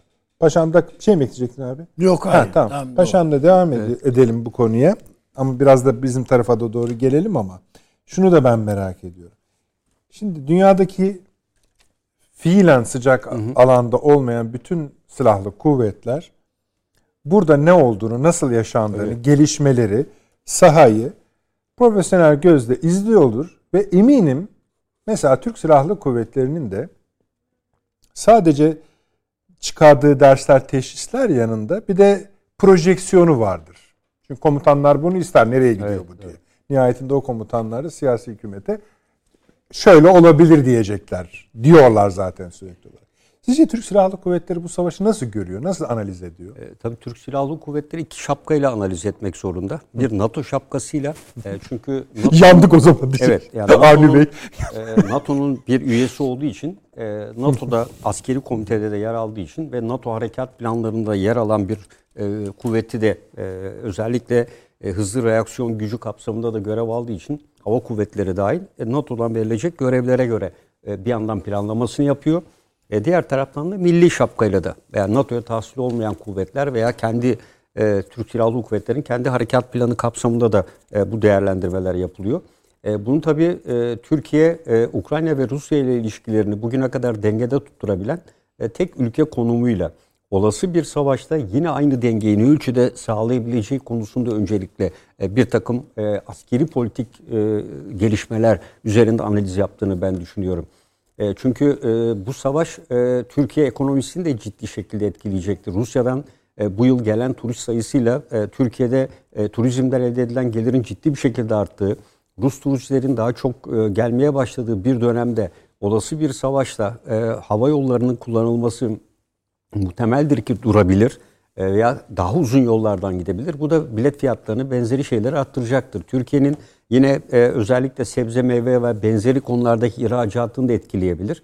Yani Ukrayna'yı e, bu açıdan dikkate almıyorum ama Ukrayna'nın da sonuçta Türkiye'nin de bulunduğu NATO'nun desteklediği bir yapı içinde olması nedeniyle öncelikle bu iki ülke arasındaki ilişkileri mevcut haliyle sürdürmeye çalışacaktır. Ancak bu bir noktaya kadar gelecektir. Eğer Rusya biraz evvel öngördüğümüz şekilde hızlı, derinlikli ve eşgüdümlü ve çok cepheli bir harekat icra etmesi halinde e, NATO ani müdahale kuvvetlerinin buna ister istemez bir müdahale söz konusu olacaktır. Bu takdirde NATO devreye girecektir. Yani NATO Rusya'nın bu biraz evvel belirttiğimiz senaryo kapsamında harekete geçmesi halinde asla sessiz kalmayacaktır.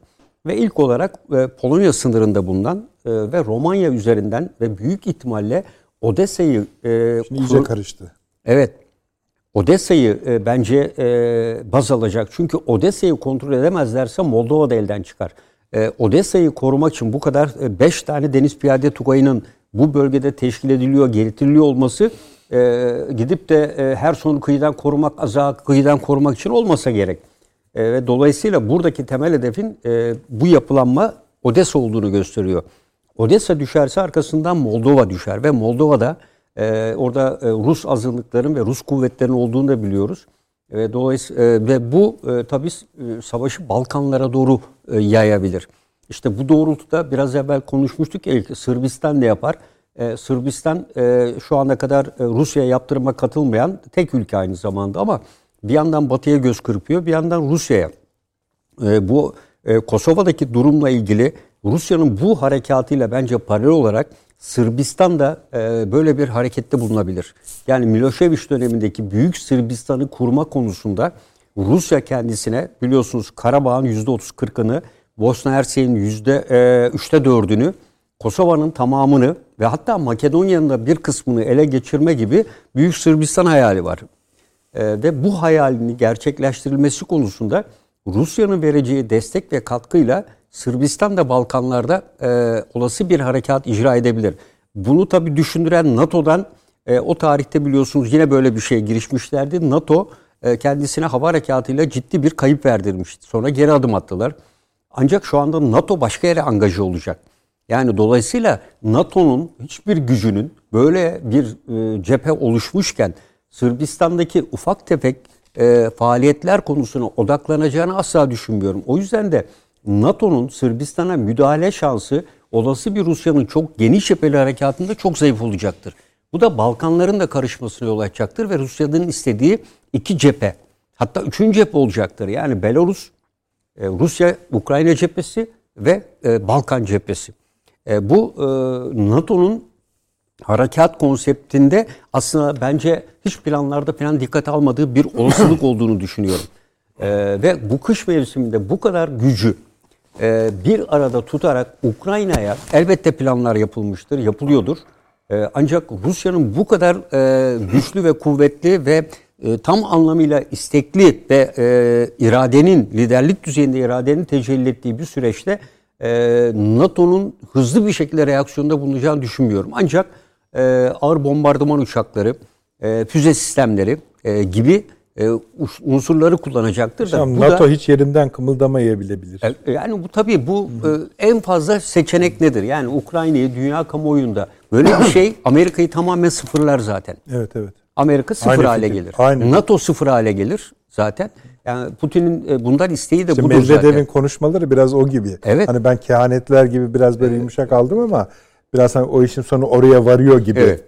Ee, buradan e, Türk Silahlı Kuvvetleri dediğim gibi bu yapıda e, planlarını yapıyor. Çünkü Türkiye'nin bulunduğu konu çok farklı. Aynı anda orayı düşünürken aynı anda siz Kıbrıs'ı, Doğu Akdeniz'i, Suriye'yi, Irak'ı, e, Kafkasları e, birçok bölgede düşünmek zorundasınız.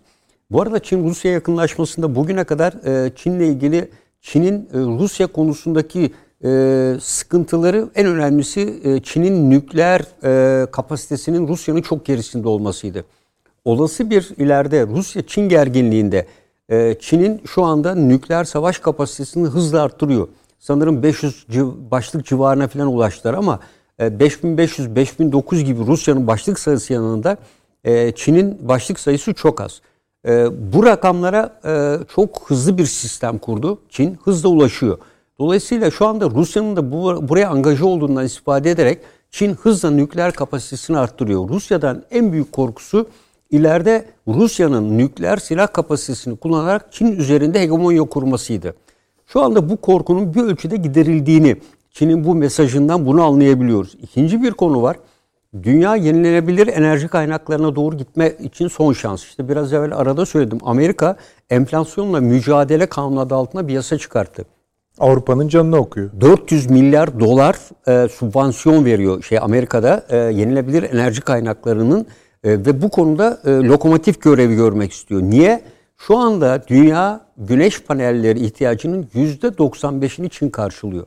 Batı güneş panellerinden oluşan yenilenebilir bir enerji sistemi kurabilmesi için kısa vadede bu fabrikaları kurmak zorunda. Amerika bunu fark ettiği için aynen çipte olduğu gibi ikinci darbeyi de buradan yememek için şu anda subvansiyonel teşvikler, lisanslama çalışmaları yani son 20 yılda yenilenebilir enerji konusunda yapılan çalışmaların bu yıl dahil 5 yıl içinde yapılması konusunda ciddi planlar var. Hem Avrupa'da hem diğerde. Japonya Kobe'den ciddi sorun çekti ve şu anda iki tane nükleer santrali devre yapmak üzere faaliyette. Hollanda üç tane. Ee, bütün bu bir ülkelerde nükleer tabii şeyler e, e, Türkiye'de Türkiye'de mesela almaya, Türkiye'de talep etti. Yani Amerika'dan modüler modüler nükleer e, bu da dünyada neyi e, nükleer silah yapımı teşvik edecektir. Yani modüler e, nükleer reaktör alımı. Yani Türkiye Amerika'ya başvurdu. E, bu enerji ihtiyacının karşılanması için e, bu da nükleerleşme yolunu hızlandıracaktır Orada dünyada. Orada benim bir kaygım var. Bilmiyorum Avni ve Süleyman Hoca ne der. Şimdi bu enflasyonla mücadele kanunu diye katsa gibi bir şey Süleyman Hoca. Amerika'nın kendi başına çıkardığı. Evet. Fakat şöyle bir şey oldu. Başta Almanya olmak üzere Avrupa'nın daha ileri ülkeleri bundan çok rahatsızlar. Çünkü kendi şirket ve sanayilerinin hızla Amerika'ya geçeceğini düşünüyorlar. Zaten enerji maliyetleri arttığı için Hı-hı. geçmekte de bir kısmı. Ha, birinci gol yani geçiyorlar, geçtiler Tabii. diyor yani. Birinci gol bu. İkinci gol bu kriz devam ederken bir yandan da Amerika yenilenebilir ve iklim konularında bütün dünyaya abanmayı sürdürüyor. Evet. Yani tamam da kardeşim işte gördün hani erken geçtiniz. Mesela nükleerden erken vazgeçtiniz. Tablo bir anda bambaşka bir hale dönüştü. Hayır diyor. Devam edeceksiniz. Bu da bambaşka bir enerji tatminine yani bir tek şu anda Avrupa'ya Amerika Birleşik Devletleri şey satıyor, doğalgaz satıyor ve 4-5 katı fiyatına satıyor. Tabii tabii. Bundan evet. da son derece rahatsız. Avrupa yani bir yandan da bu iklim üzerinden de yeni bir gol söz küresel açıdan söz konusu. Tabii şu anda onlara bakamıyoruz çünkü savaş hali böyle bir hal. Paşam e, şu tabii e, biraz evvel yani burada e, yer alan görüntülerdeki tatbikatlar önceki tatbikatlar ama bu yıl içinde e, sanırım 5 ve 6 kez oldu. E, yine bahsetmiştik. Denizde ve havada Rusların bu bölgelerde sürdürdükleri Güney Çin Denizi ve kuzeyine Bering Boğazı'na doğru ortak devriye faaliyetlerinde de ciddi bir artış var. E, bu da biraz evvel e, Çin Dışişleri Bakan Yardımcısının ifade ettiği bu sözleri doğrular nitelikte. Hem ortak tatbikatlar hem de artan devriye faaliyetleri iki süper güç ortak devriye faaliyeti icra ediyor. E, bu önemli bir güç göstergesi. Onun dışında bir yandan e, hani bu mahallenin delisi gibi ifade ettiğimiz Kuzey Kore e, ne yapacağı belli olmaz. Aslında bence Rusya ve Çin e, Kuzey Kore'yi de bu maksatla kullandığını da ben açıkçası düşünüyorum. E, Kuzey Kore'de e, bunu bir fırsata çeviriyor e, e, değerlendiriyorum. E, çünkü e, bu kadar Rusya ve Çin'in hiç ses çıkartmadan e, Kuzey Kore'nin e, bu kadar pervasızca e, özellikle Japonya ve diğer bölgeler üzerine hareket Şimdi etmesinin bir anlamı siz olmaz. bahsetmiştiniz ya. KJ'yi alın Evet, arkadaşlar. Şimdi hızlıca olduğu için İngilizcesini arkadaşlar hazırladı. Şimdi e, izleyicilerimiz yani, paşamla da ikili verebilirsiniz arkadaşlar. Hani izah etme. Yani Rusya'yı, Ukrayna, Şövalye, Belarus'u tabii. görüyorsunuz. Belarus'un Evet, altı evet. Ukrayna, Polonya, Litvanya vesaire. Şimdi bu Kaliningrad denilen yer Rusya'ya değmeyen dünyadaki tek Rus toprağı. Evet. Aralarında bir bağ yok ama Belarus'tan bir geçit var. Suvalki koridoru Bu dediğimiz ge- evet, geçit 2. Dünya Savaşı'ndan sanırım beri 100 bir- kilometre civarında. Evet. Hı hı. O Anlatın civarda. paşam. Evet yani bu e, Belarus'ta e, özellikle Letonya, Estonya, Litvanya denizden de dahil e, Kaliningrad'ı bir e, tamamen çevrelediler. Yani sahada niye, savaş açısından niye önemli? E, bu çünkü ileri üst gibi düşününüz bunu. E, buraya da çok sayıda nükleer silah ve kıtalar arası balistik füze de yerleştirildi. Aslında bu e, bu kadar dar bir alanda bunları yerleştirmesi ciddi bir risktir bir ülke için. Bu kadar stratejik silahı bir araya yığması. Ancak bu e, buraya yerleştirdiği unsurlar e, Avrupa'ya olan e, bu e, sistemlerin menzillerini arttırıyor. Yaklaşık bin kilometre daha yaklaştırıyor Avrupa'ya. Bu önemli bir mesafe. O yüzden Kaliningrad'ı biz savunmada mesela muharebe ileri karakolu deriz. Bir nevi Rusya'nın muharebe ileri karakoludur. İleri üssüdür. Ve bu bölgeye yapılacak olan bir harekatı herhangi bir şeyi kendi topraklarına yapacağı için Rusya'nın eli de güçlenecektir. E, o yüzden ama e, Kaliningrad dediğim gibi e, son derece En azından e, yeri belli güçlü. olsun dedik. Evet, Geçitin de yeri gözüksün. Çünkü Mesela o bir derinlik sağlıyor çünkü. Tabii. Peki arkadaşlar teşekkür ediyoruz. Sağ olun paşam. E, Avni Bey şu enerji meselesine ge- geçelim dedim mi? Ayrı bir kalem değil bu. Evet Yani değil tabii. Bunun uzantısı ve bu da bir haritaya oturacak. Ama şimdi e, paşamın tabii, çizdiği, baştan itibaren çizdiği tablo yani bu Rusya'nın askeri konuşlanmada ki geldiği nokta Belarus üzerinden geldiği noktaya baktığımızda bu işin yani bunun Amerika tarafında Amerika'nın da bunun farkında olduğunu düşünmek düşünmemek mümkün Tabii, değil. öyle. Yani görüyorlar bunu şey. ve savaşın nasıl daha fazla uzatılabileceğini düşünerek şimdi yapılan analizlere baktığımızda şunu görüyoruz. Ee, bu Zelenski'nin Amerika ziyareti öncesi olağanüstü bir moralsizlik var Ukrayna halkında. Yani yani her yerde kayıplar var. Elektrik yok, su yok, şu yok, bu yok. Yani hiç yakıt yok, hiçbir şey yok. Yiyecek kıtlığı var, bilmem ne filan. Fakat Amerika bu noktada bir olağanüstü moral bastı esasında. Yani dayanın arkanızda ben varım diyor. Biden. Öyle değil mi? Yani ha Bu buna veya en azından Zelenski'nin eline satacağı bir mal şey bir şey verdi. Bir laf verdi. Yani dayanın biz aslında Ukrayna'ya değil o NATO ülkelerine Evet. de verdiği bir mesaj. Yani ben Tabii, de- desteğime devam ediyorum, Evet. vazgeçmedim e, şeklinde. Fransa'daki bir değerlendirmede deniliyor ki ya bu derebeyini değiştirsek diyor. Yani Zelenski ile ilgili olarak söylüyorlar. Derebeyi. Yani şeyin Amerika'nın avucunun içinde bir derebeyi diyorlar. Bunu değiştirsek. Şimdi dolayısıyla bu önümüzdeki döneme ilişkin, önümüzdeki yani sizin söylediğinize göre oradan çıkarsayarak söylüyorum. Yani Ocak ayında bilemediğiniz en geç Şubat'ta Rusya ağır bir saldırıya başlatacak. Kesin. Mecbur yani. Ha, yani başlatacak.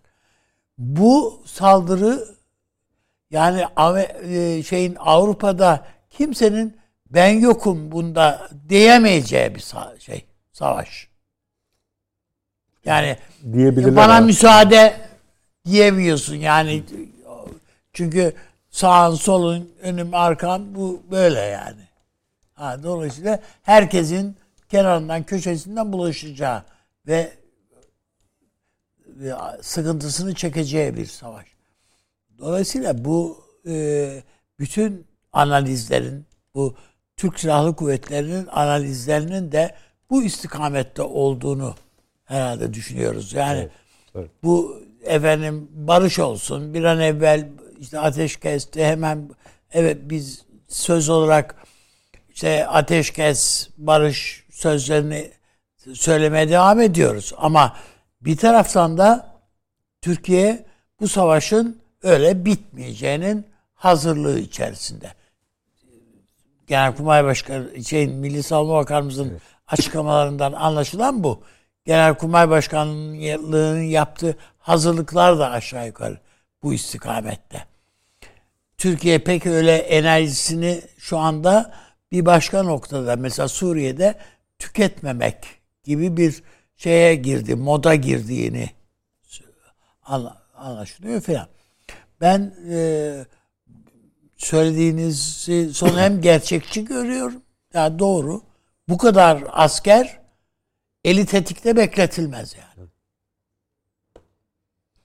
De bunların orada kışlaları falan da yok. Yani bunlar e, yeni birlikler olduğu için mevcut olan kışlaların da bunları kapsayacağını yani o soğuktan korunmak için e, kışlalarda da Bizim bunları hani alacağını bu düşünüyorum. eski, eskiden kış tatbikatları vardı Erzurum'da şurada burada. İldolar, Karda, ildolar, kardan şeyler evet, yaparlardı filan filan. Sığınaklar falan. Sığınaklar falan yaparlardı.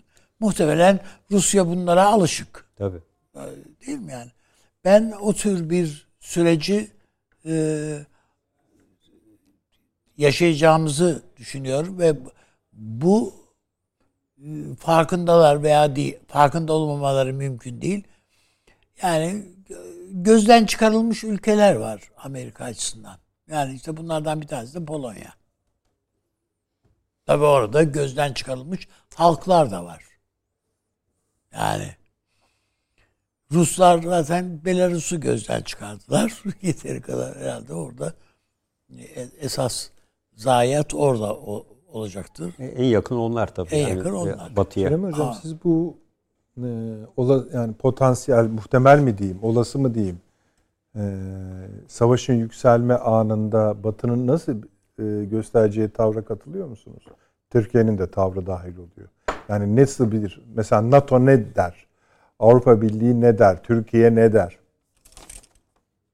Bilemiyorum ama yani e, herhalde şöyle bir akıl yürütmede bulunabiliriz. Rusya bu benim son şansım. Gittiği yere kadar gidiyor, gider. Dediyse eğer buna karşı Batı'nın da herhalde bir cevabı vardır. Gittiği yer çünkü Batı'yı da içine çekecek olan bir yer yani. Bu çok açık. Burada durdurabilirler mi bu süreci? Çok zorlaşıyor her geçen gün. Gittikçe daha fazla zorlaşıyor. Yani çok ucu açık bir şey yani. Bir şey diyemiyorum. Yani çünkü şöyle düşünelim. Mesela Rusya Ukrayna'da tam bir hakimiyet sağladı. Zelenski'yi de yakaladı. Kadrolarını tıktı içeri, yargılıyor falan. Kesin zafer. Bitti mi şimdi? Bitecek mi bu? Çünkü eğer bu son hesaplaşmayı Putin kazanamazsa akıbeti pek hayırlı olmayacak. Peki Putin kazanırsa öbürlerinin akıbeti çok mu hayırlı olacak acaba? Öbürlerini bir sayar mısınız? Yani kimi Kim? kastediyorsunuz? Yani sonuçta tırnak içinde ABD'yi sayıyor musunuz? hatta Polonya'dan başlayarak yani Demokratlar Kulübü var ya o hani çok demokrat olan Demokratlar Kulübü sayabilirsiniz. Hepsi. Şimdi e, Avni Bey, e, Süleyman Hocam, Paşam. Zelenski'yi karşıladılar biliyorsunuz. Beyaz Saray'da ağırladılar ve bir konuşma yapıldı orada. Hem Zelenski konuşma yaptı Tabii, tabii, hem de Başkan Biden bir konuşma. Evet. Biden'ın konuşmasından bir bölüm sizinle paylaşayım. Diyor ki e, neden Ukrayna'ya verilecek her şeyi vermiyorsunuz diyorlar. Pekala iki nedenden dolayı vermiyoruz. Birincisi Ukrayna'da mücadele için kritik öneme sahip bir ittifak var. Ve Ukrayna'ya hali, hali hazırda orada olandan daha farklı bir malzeme verme fikri NATO'yu ve Avrupa Birliği'ni ve dünyanın geri kalanını parçalanma ihtimalini doğurur. Yani bir frenleri olduğu Ama işte bu fren doğru Yani ama nereye kim kadar frenleyen ki? Yani şimdi Tabii. evet. yani bir fren e, var sanki. Yani orada basıyor frene. Çünkü işte şeyleri uzun menzilli e, mis- şeyleri füzeleri vermiyor filan. İşte kendine göre de açıklamaları yapıyor. Abi. Yani, Yani sonu İyi de- yani, evet. ama yani bu Ya fren onu tutacak zaten mı? adam tutmayacak be- mı? Beni savaşın Bilmiyoruz içine yani. çeker, başım belaya girer diye vermiyor. Yoksa Ama yani orada fren yani tutar mı tutmaz mı? Basabilirsiniz de yani bir yerden sonra freni tutup Diyor ki, tutmama ihtimali. Devamı da şöyle. Müttefiklerimiz de e, yüzlerce saat telefonda ve yüz yüze görüşmeler yaptım. Ukrayna'yı desteklemenin ne kadar önemli olduğunu ezici baskılayarak aynen bu ifadeyi kullanıyor. Onlara anlattım ve açıkladım. Bunu tamamen anlıyorlar. Ancak savaşa girmeyi düşünmüyorlar. Üçüncü bir dünya savaşı istemiyorlar. İyi o zaman yani Ukrayna'da eğer Rusya kazanırsa bu kadar e, itiş kakışın, tozun, dumanın, kanın e, akıtılmasından sonra savaşın galibi Rusya demek. Ya bir kere İşte bunun bu bir psikoloji tık kaldı demek yani bence. Tamam da yani eğer hani ya biz savaşmaya çok gönüllü değiliz. Yani bu savaş böyle işte devam etsin istiyoruz. Etmeyeceği çok ortada. Etmeyeceği çok ortada. Buna bir cevap var mı? Bu açıklamalarda yok. Ben esas niyetin de bununla hiç ilgili olmadığını düşünüyorum. Tam tersine büyütecekler. Bakın şöyle diyeyim size. Askeri akıl kıymetli bir akıldır. Kurmay aklı. Modern dünyada yani ulusların e, bir anlamda savunusu ordular üzerinden olur. Kimse temenni etmez ya da temenni etmediğini söyler ama işte savaşlara daima hazır olmak gibi bir mecburiyetle her ulusun karşı karşıya kaldığı da vurgulanır falan. Dolayısıyla askeri akıl yürütmeler, askeri askeri e, duruma vaziyet etmelerin bir formasyonu vardır. Bu askeri mekteplerde bir de öğretilir yani. Bir de siyaset vardır.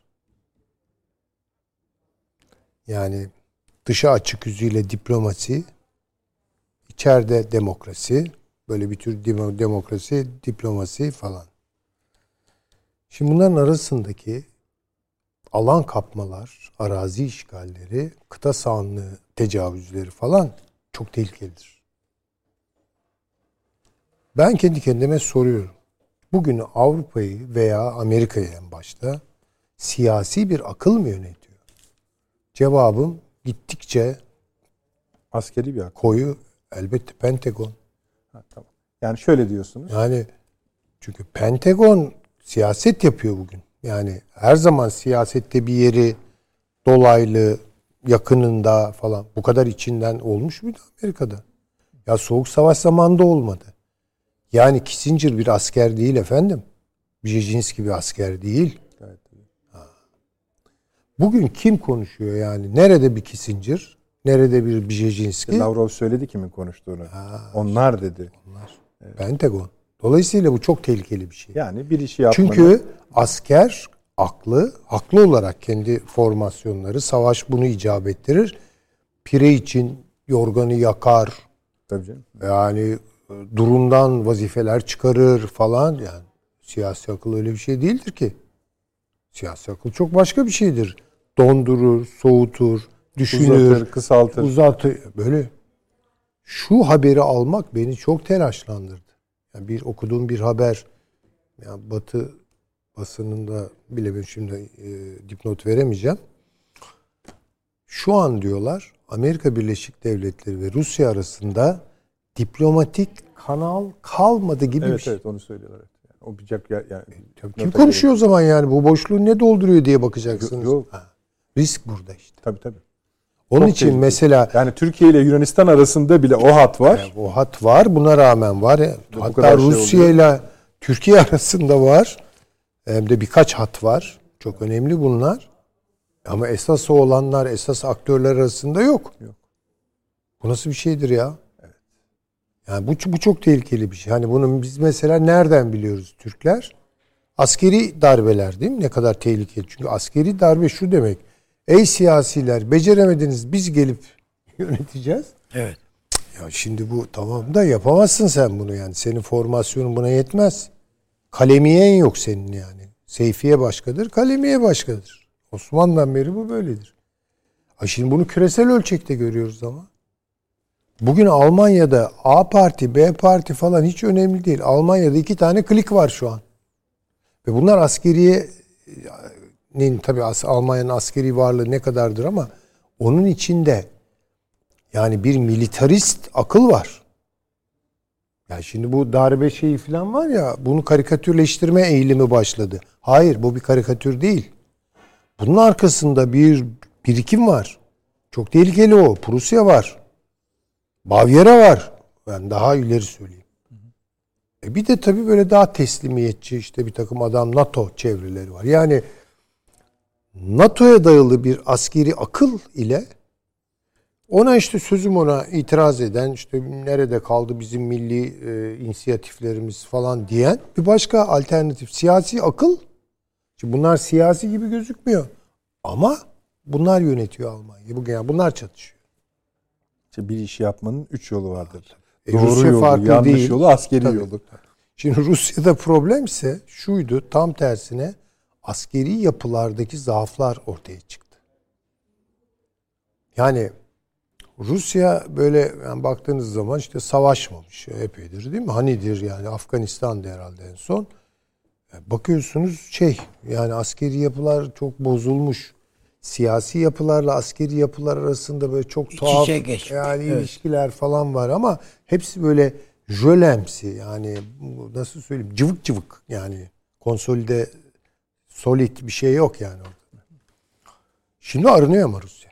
Yani şimdi Rusya bunu yapıyor. Bakın Putin oligarklarla hesaplaşıyor. Bu çok önemli bir şey. Devlet ekonomi ilişkisi. Bunları da birbirine çok karıştırmamak Hesaplaşıyor lazım. dediğiniz öldürüyor. E Ama ona yakın adamlar da öldürülüyor. Tabii tabii. Ya şimdi bakın orada neler oluyor. Evet. Yapılarla hesaplaşıyor. Askerin içinde bir hesaplaşma var. Generaller tasfiye ediyor, birileri geliyor, birileri gidiyor falan filan. Orası henüz daha çıkmadı ortaya ama yani şurasını çok net görebiliyorum. Ee, ilk günlerdeki gibi değil şu an Rusya. Rus ordusu da öyle değil. Hatta kurumlarında bile bana kalırsa çok büyük şeyler var. Hani bunu burada konuşuyoruz. Rusya'yı iyi bilen arkadaşlarımız, dostlarımız işte Taşansu, Türker gibi işte bilenler falan onlardan da şeyler alıyoruz.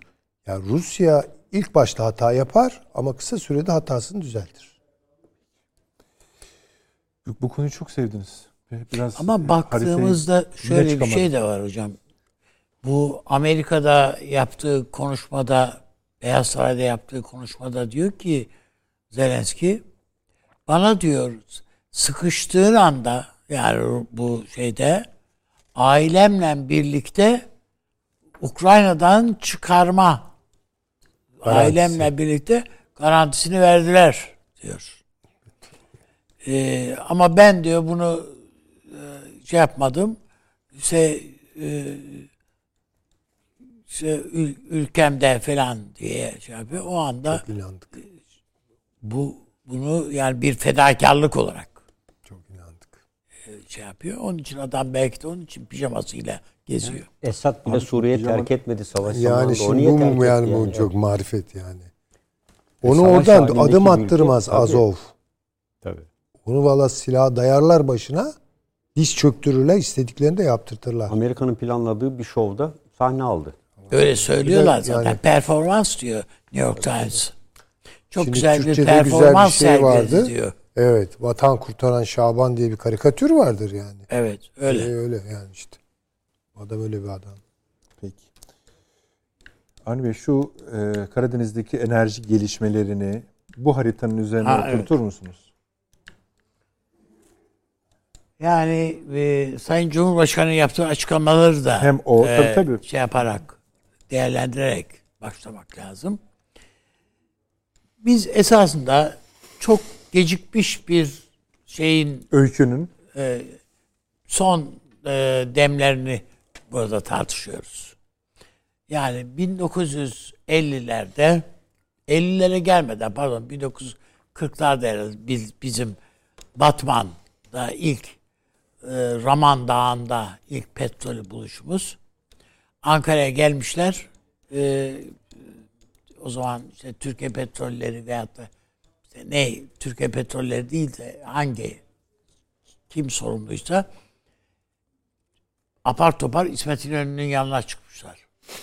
Efendim. Ellerinde bir kavanoz. Demişler ki bu ne demiş? bu demişler efendim petrol.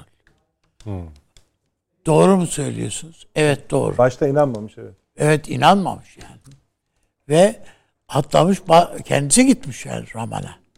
Yani İşte takla attığı falan söyledi. Evet, ta- evet. Yani Yani, onu, o yani derece ne kadar doğru böyle da.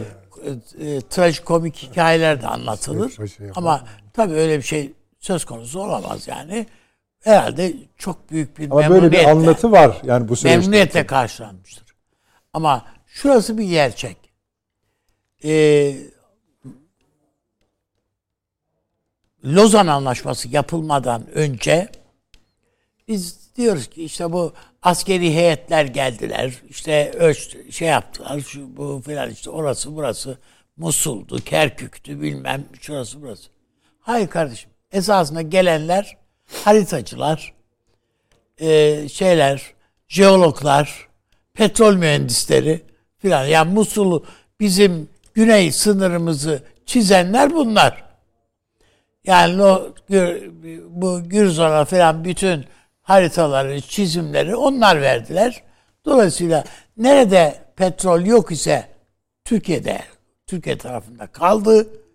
Nerede petrol varsa o da işte Irak tarafına filan geçti. Oraya, oradan çizdiler. Düşününüz ki iki kilometre güneyimizde petrol var. Irak hududumuzda böyle yani. Var. Hem de nasıl biliyor musunuz? 400 metre 400 metreden sondajla al var yani bu. 400 metre. Yani so- sondaj sayılmaz. Sondaj sayılmaz yani. O kadar ki bina yaparken fazla temel kazmayın der, der diye şey var yani. o, o derece uyarı var Irak, Kuzey Irak'ta. Dolayısıyla yani Türkiye böyle bir kıskacın içerisinden kendisine bu coğrafyada yer bulmuş.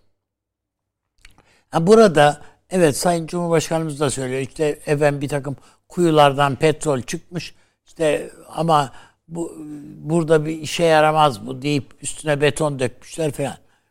Evet bu, bunun bir, bir kısmen bir doğruluğu vardır yani. Evet bazı kuyu şeyler sondajlar üstüne beton dökülüp kapatılmış. Ama bunlar ne kadar ekonomik, ne kadar dışa çıkarılmazı. İşte şimdi buralarda şey, büyük rezervler çıkarsa o zaman o söylencelerin doğru olduğu ortaya çıkacak. Ha. Yani o o meçhul. Meçhul. O meçhul. Ama şu ana kadar yapılan sondajlar bize yüz güldürecek bir şey ortaya çıkarmadı. Yani tekin bu Gabar'da filan da ortaya çıkan e, şeyler, e, tablolar öyle olağanüstü şeyler değil yani. E, ama bu Türkiye'nin bu konuda hala çok fazla sondaj yapması gere ihtiyacını ortadan kaldırmıyor. O bölgelerde çok yoğun e, operasyonlarda falan görev yapmış olan paşam bir Kendisi şeyi söylemiş, evet, bir evet. örnek verdiydi. Hatırlıyorum. Yani evet, nitekim e, o, o evet. Enerji Bakanı'na kadar git götürmüştüm ben onun verdiği bir örneği. Ya şuraya bir bakın diye evet. falan değil mi? Evet. Yani daha Türkiye'nin yapması gereken e, çok sondaj var bu bölgede. Onun için kolay değil bizim işimiz. Karadeniz'e geldiğimizde ise evet yani Karadeniz'e Akdeniz'e geldiğimizde ise bu e, işte Türk Ali sahasında ortaya çıkan şey rezerv den başlayarak e, biz fevkalade ümit var bir tablo yakaladık. Bu konuda en azından şevkimizi, kararlılığımızı kamçılayacak bir şey çıktı ortaya. Yani bütün dünya, dünyada kimsenin göz ardı edemeyeceği bir rezerv çıktı. Yani iyi bir rezerv. Türkiye'nin tek başına 10 yıllık ihtiyacını karşılayacak bir rezervin e, üzerinde ve bu rezervi şu anda Türkiye topraklarına nakletme noktasına kadar geldik. Ve önümüzdeki Mart'ta inşallah bu e, içerisindeki sülfür filan şey yapılarak temizlenerek Türkiye'nin ulusal şebekesine dahil edilebilecek noktaya geldi. Bu daha ilk. Bu daha ilk. Baktığımızda ya bunun ekonomik değeri nedir filan Sayın Cumhurbaşkanımızın yaptığı bir takım ekonomik değerlendirmeler var. İnşallah o değerlendirmeler doğru çıkar. Ama şurası bir gerçek.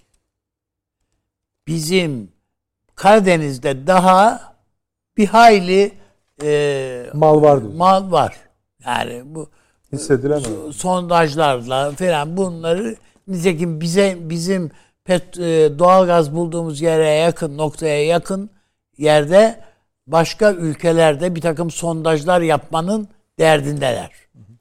Ya yani orayı boşlamış olan ülkeler sondaj yapmanın derdindeler.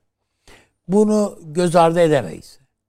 Ve Türkiye bırakın başka bir şeyi sadece bizim elimizdeki o sondaj gemi ve sismik gemilerin bile bütün dünya bazen e, son e, e, kanuni filan hepsi peşindeler.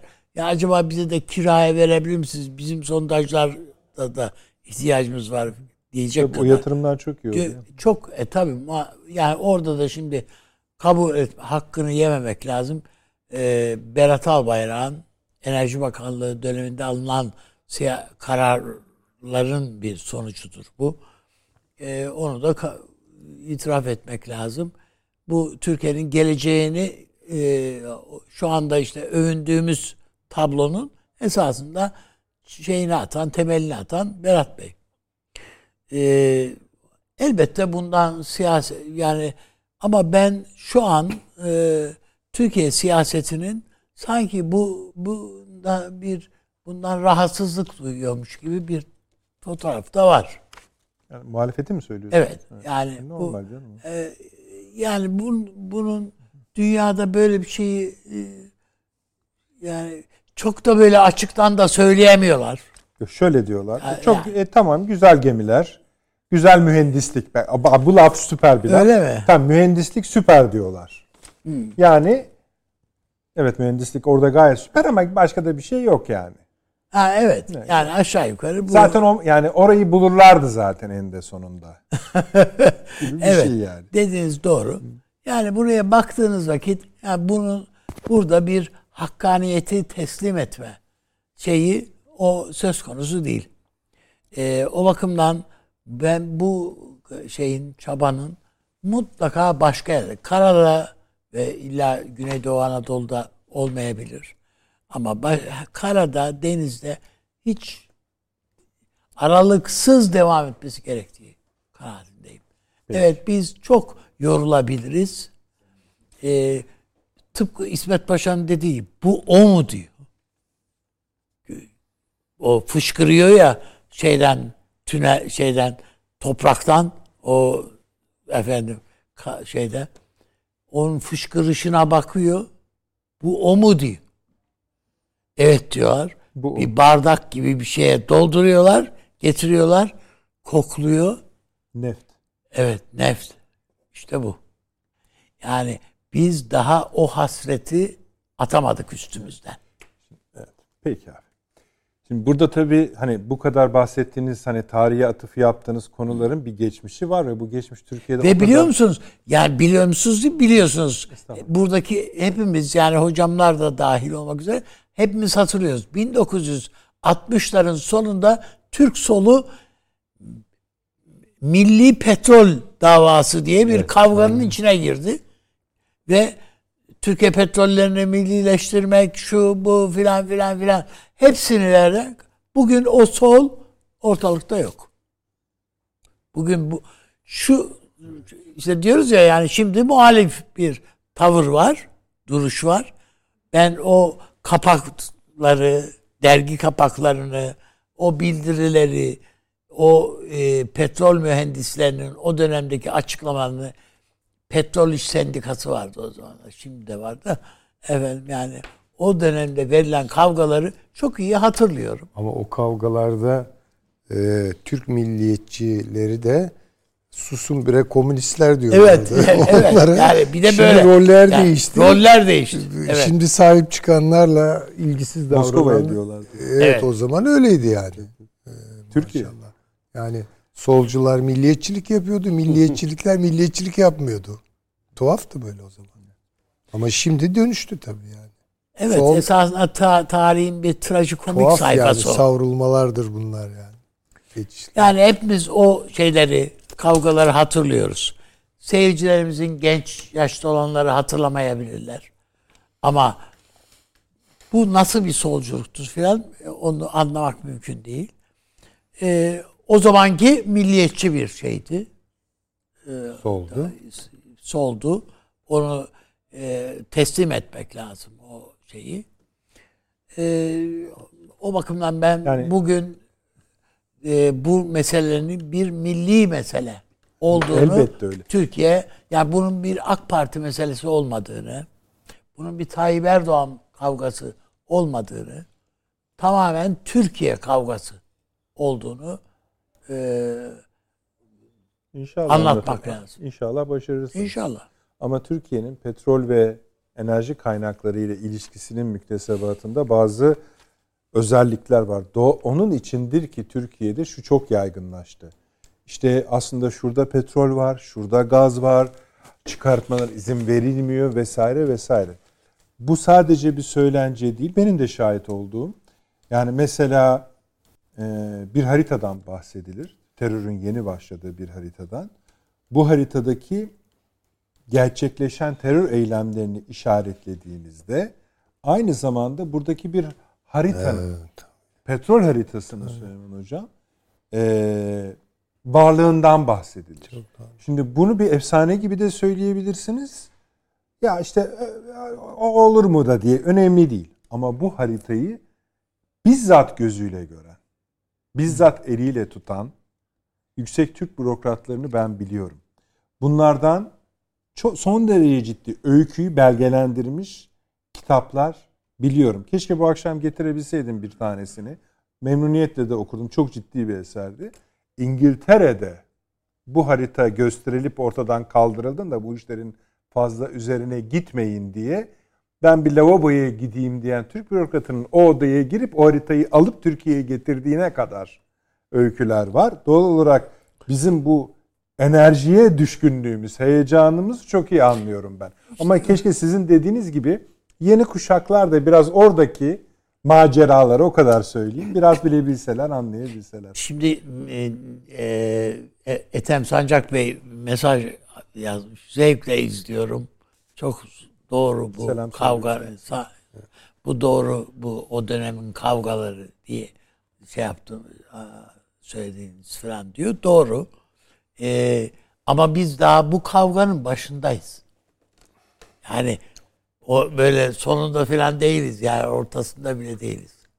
Daha biz bu petrol meselesinde işin teknolojisinin şeyini e, hatırlı şöyle bir şey hatırlıyorum. 10 gün kadar önce bu gençlik buluşmaları var Sayın evet. Cumhurbaşkanı. Bir genç dedi ki evet ben işte falanca üniversitede petrol mühendisliği evet. okuyorum. Hatırladınız mı?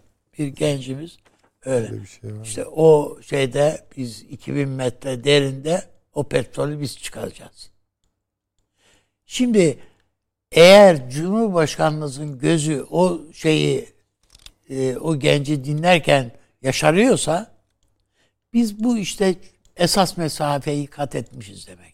Yani bu evet. bilmem başka yani bizim evet terörle mücadelemizde filan filan o duygusallığı yaşayabiliriz ama petrol dediğimiz vakit yani ne olacak canım işte yani eskiden bir ara ya paramızı veririz alırız yani diyen bir top şeyiz toplumduk.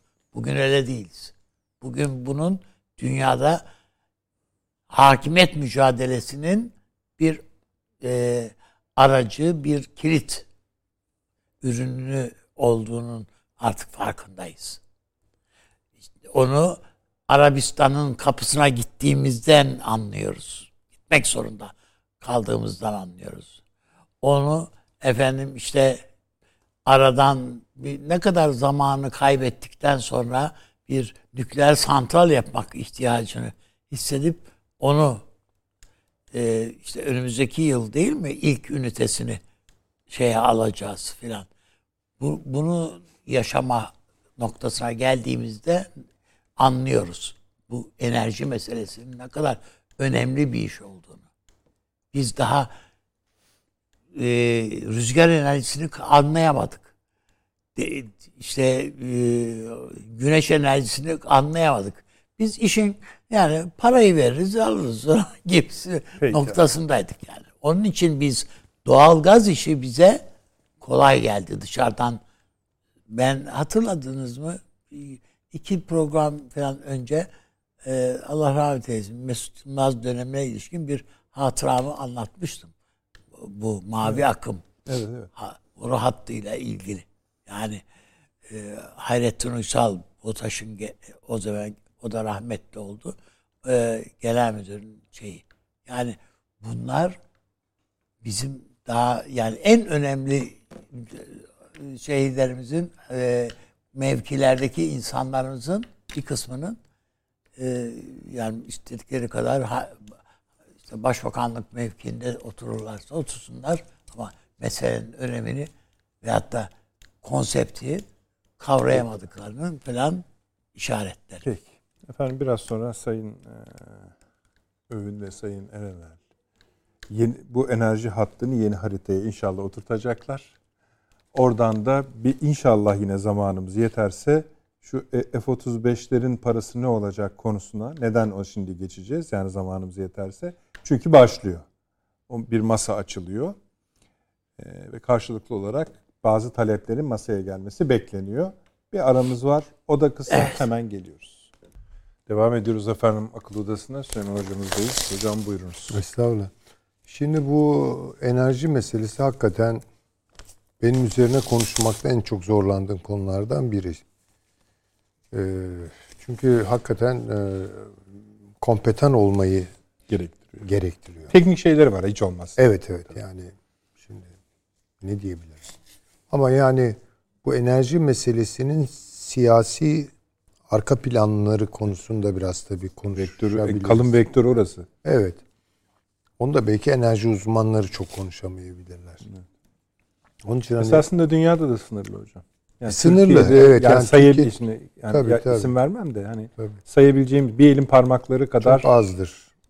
Bir ikisinin çok nitelikli olduğu Evet, ben de. kanaatindeyim ben. Ee, onları da tabii takip ediyoruz. Biraz oralardan besleniyoruz filan. Çünkü hayırlı olsun. Önce onu söyleyelim. Bu bu memleketi seven, bir miktar seven herkesi heyecanlandıracak Tabii bir netice. İnşallah artar. Daha fazla e, kaynak buluruz orada. Türkiye'nin ihtiyaçlarına matuf. Ee, tabii bir şey daha görmemiz gerekiyor. Karadeniz'de sağlanan bu başarıların Akdeniz'de bir karşılığı var mı gibi bir meselemiz var. Yani büyük işler yap- yaptı Türkiye hakikaten şimdi. Kim yaptıysa da Allah ondan razı olsun. Bu Eyvallah. memleket için. tabii tabii tabii. Şu gemiler. Değil mi yani bunlar? Türkiye'nin yetişmiş çok sayıda petrol mühendisi var, jeoloğu var, oşinografi uzmanı var. Ne bileyim yani bilemem. Ee, kadrolarımız açısından problem yok.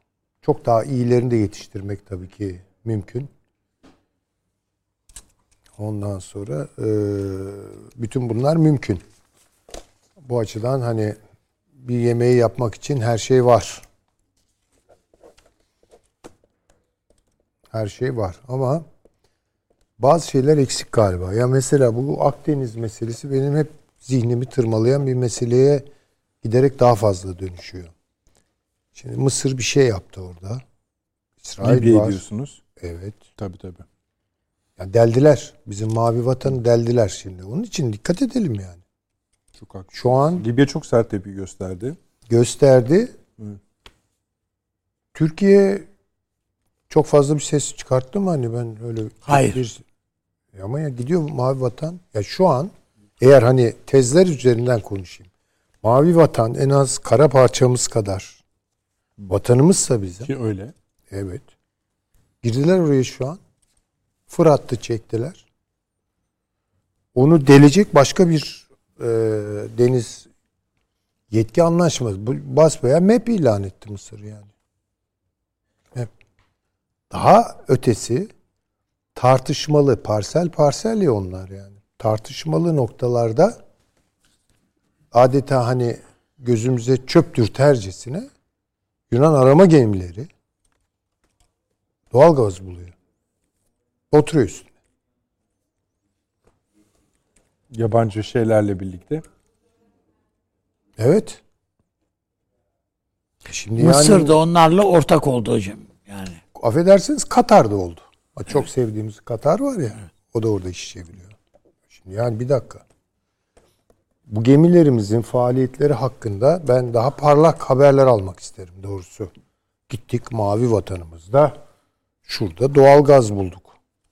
Çünkü evet Karadeniz'de var doğal gaz ve bu bizim belki büyük ölçüde ihtiyaçlarımızın önemli bir kısmını da görecek. Ama istikbal kara, o açıdan Karadeniz'de değil, istikbal Doğu Akdeniz'de. E çünkü en zengin kaynakların orada olduğu, ben de tabii uzmanların yalancısıyım yani. Esas Akdeniz. Orada İsrail Türkiye falan buldular canım. buldular ve yol alıyorlar. Ya bil, yani şu Yunanistan yol alıyor yani ve bu beni son derece rahatsız ediyor. Açık söyleyeyim. E, tıs çıkmıyor bizden ama. Ya bunu bilemem. Yani arka planda ne var? Şu an mavi vatan olarak ilan ettiğimizde bunu iftihar ettik. Bunu hazırlayanlara bu projeyi işte amirallerimiz, uzmanlarımız vesaire medyunu şükranız. Her şey tamam hazır. Ama bir zamanlar söyleniyordu ya işte orada bir köy var uzakta gitmesek de görmesek de o köy bizimdir palavrası en az birkaç neslin zihnini ifade etti bu palavra. Sonra karşımıza Kürt sorunu çıkınca ha gitmediğimiz o köylerde neler oluyormuş. Anca ayındık falan ki yol yapıldı, Şunlar bunlar değil mi? Yani orada Evet, evet. briketlerden jandarma karakollarının başına neler geldi. Toparladık sonradan durumu. Ha şimdi orası evet sizin olur. Gitmediğiniz yer, işlemediğiniz vatan parçası sizin olmaz ki. Kağıt üzerinde olur. Alırlar sizden. Onun için o sevince, bu sevinçli habere çok, çok seviniyorum. Hüzün karışıyor bende. Yani aşağıda ne olduğuna bakıyorum. Bir şey yok. Başka haberler geliyor. Bunlar tehlikeli. Çok tehlikeli. Onun için hani e, dediğim gibi bu, bu haberlerin tabii sevincini yaşayalım, bayramını yaşayalım. Çalışanlara, emek verenlere teşekkür edelim. Güzel dualar, dualar edelim onlar için. Ama aşağıyı unuttuk mu bittik. Bakın söyleyeyim. Türkiye'yi gerçek manada küçültmek böyle biz tabii çok kara aklımız olduğu için yani vatan toprakları diye başlarız. Ya vatan topraktan ibaret değil işte bakın. Başka bir şey varmış. Oraları e, eğer Türkiye 1900 pardon affedersiniz 2019'da göstermiş olduğu kararlılık hani Türkiye oralarda kuş uçurmuyordu değil mi o zamanlar hatırlıyorum ben. Öyle yani tabii. İtalyan şeyleri Kardak, falan mardak falan. kaçardı yani. Ha, Kardaklardan da öte hani Evet. Fransız uçak gemisini O falan kaçırttık tabii. yani. Böyledir bu işler. Eksiklerimiz var. Yani bu map niye ilan edilmedi bilemiyorum. İşte orada balıkçılar canım o iş hallolur. Sonra niye yani denizin altındaki servet sadece gazdan ibaret değil herhalde. Balıkçılık için çok önemli falan. Yani o anlaşmalar yapılır ikili üçlü İtalya ile şunda bununla filan bir şeyler olur orada. Fakat benim anlayabildiğim, e, görebildiğim kadarıyla bu Yunanistan'ın cüret sahibi olması, o boyuna posuna bakmadan Türkiye karşısında Avrupa ve Amerika tarafından bir kışkırtılıyorsa ya da iki kışkırtılıyorsa 0.50'de Türkiye'nin onlara biraz sessiz kalmasıyla alakalı. Ya bu cüreti gösteriyorlar yani diyor. 12 mile çıkartacağız diyorlar. Başladılar. Şimdi bakın Girit'te 12 mile çıkarttıkları an paşam yanlış mı? Savaş sebebi. Evet. Ya savaş sebebi de e şimdi bir dakika ama şöyle Girit'ten 12 mil çektiği zaman Bizi etkili. etkilemiyor gibi gözükecek. Bakın tuzak hazırlıyorlar bize. Etkilemiyor yani ne var? Girit uzakta. Hani Midilli'den veya şeyden Sakız'dan çekse tabii. Rodos'tan çekse. ya o zaman karaya giriyor zaten yani değil mi şeye? Tabii, tabii. e, Çan Kıyıya- vilayetine kıyıya falan. bilmem e, Biga'ya Miga'ya geliyor yani filan. Öyle uyanıkça yapacaklar ki bu, bu Yunan aklı değil. Buna, bunlara bu aklı veriyorlar. Ben Yunan aklının o kadar doğrusu kusura bakmasınlar. Çünkü oyun genel anlamıyla saçma sapan bir şey. Ama ne olmuş olacak? Bizim mavi vatanı delmiş olacak. Bakın Fırat'ta çok önemliydi. Güney Kıbrıs'la Mısır arasında. Çektiler Fırat'ta. Evet. Yani bu- çünkü deniz dediğiniz sadece şimdi deniz, hava ve kara. Üç şeyin kombinasyonudur vatan. Değil mi yani sadece biz? Yavaş yavaş öğreniyoruz galiba vatan ne demek yani. Karayı bildik. Hava, deniz bunlar birlikte. Mısır'ın ilan ettiği map en küçük bir geri adım yok. Aman bir daha yani şu Mısır Mısır lafları yetti artık yani. Hakikaten olmayacak bir şey o. Ee, Mısır yerini aldı. Değiştirmiyor. İsrail değiştirmiyor Türkiye'ye karşı. Yunanistan'la birlikte bunlar devam ediyorlar. Onları da bu vesileyle bu sevinçli haberi belki biraz hani e, Yok, yok. ekşitme Yani gibi şöyle, bir şey olabilir ama yani Ee, gördüğüm o bu, benim. bu, bu haritayı otur. Neden biliyor musunuz Sayın Hocam? Şimdi bakın dün Sayın Cumhurbaşkanı bu müjdeli haberi verirken konuşmasını şöyle bitiriyor. Hazar'ın, Akdeniz'in, Orta Doğu'nun enerjide merkez noktasının Türkiye olmasını sağlamakta kararlıyız. O halde bu haritalar İnşallah. bir bütünlük içermeli. Tabii yani. Bir şey daha hatırlatayım.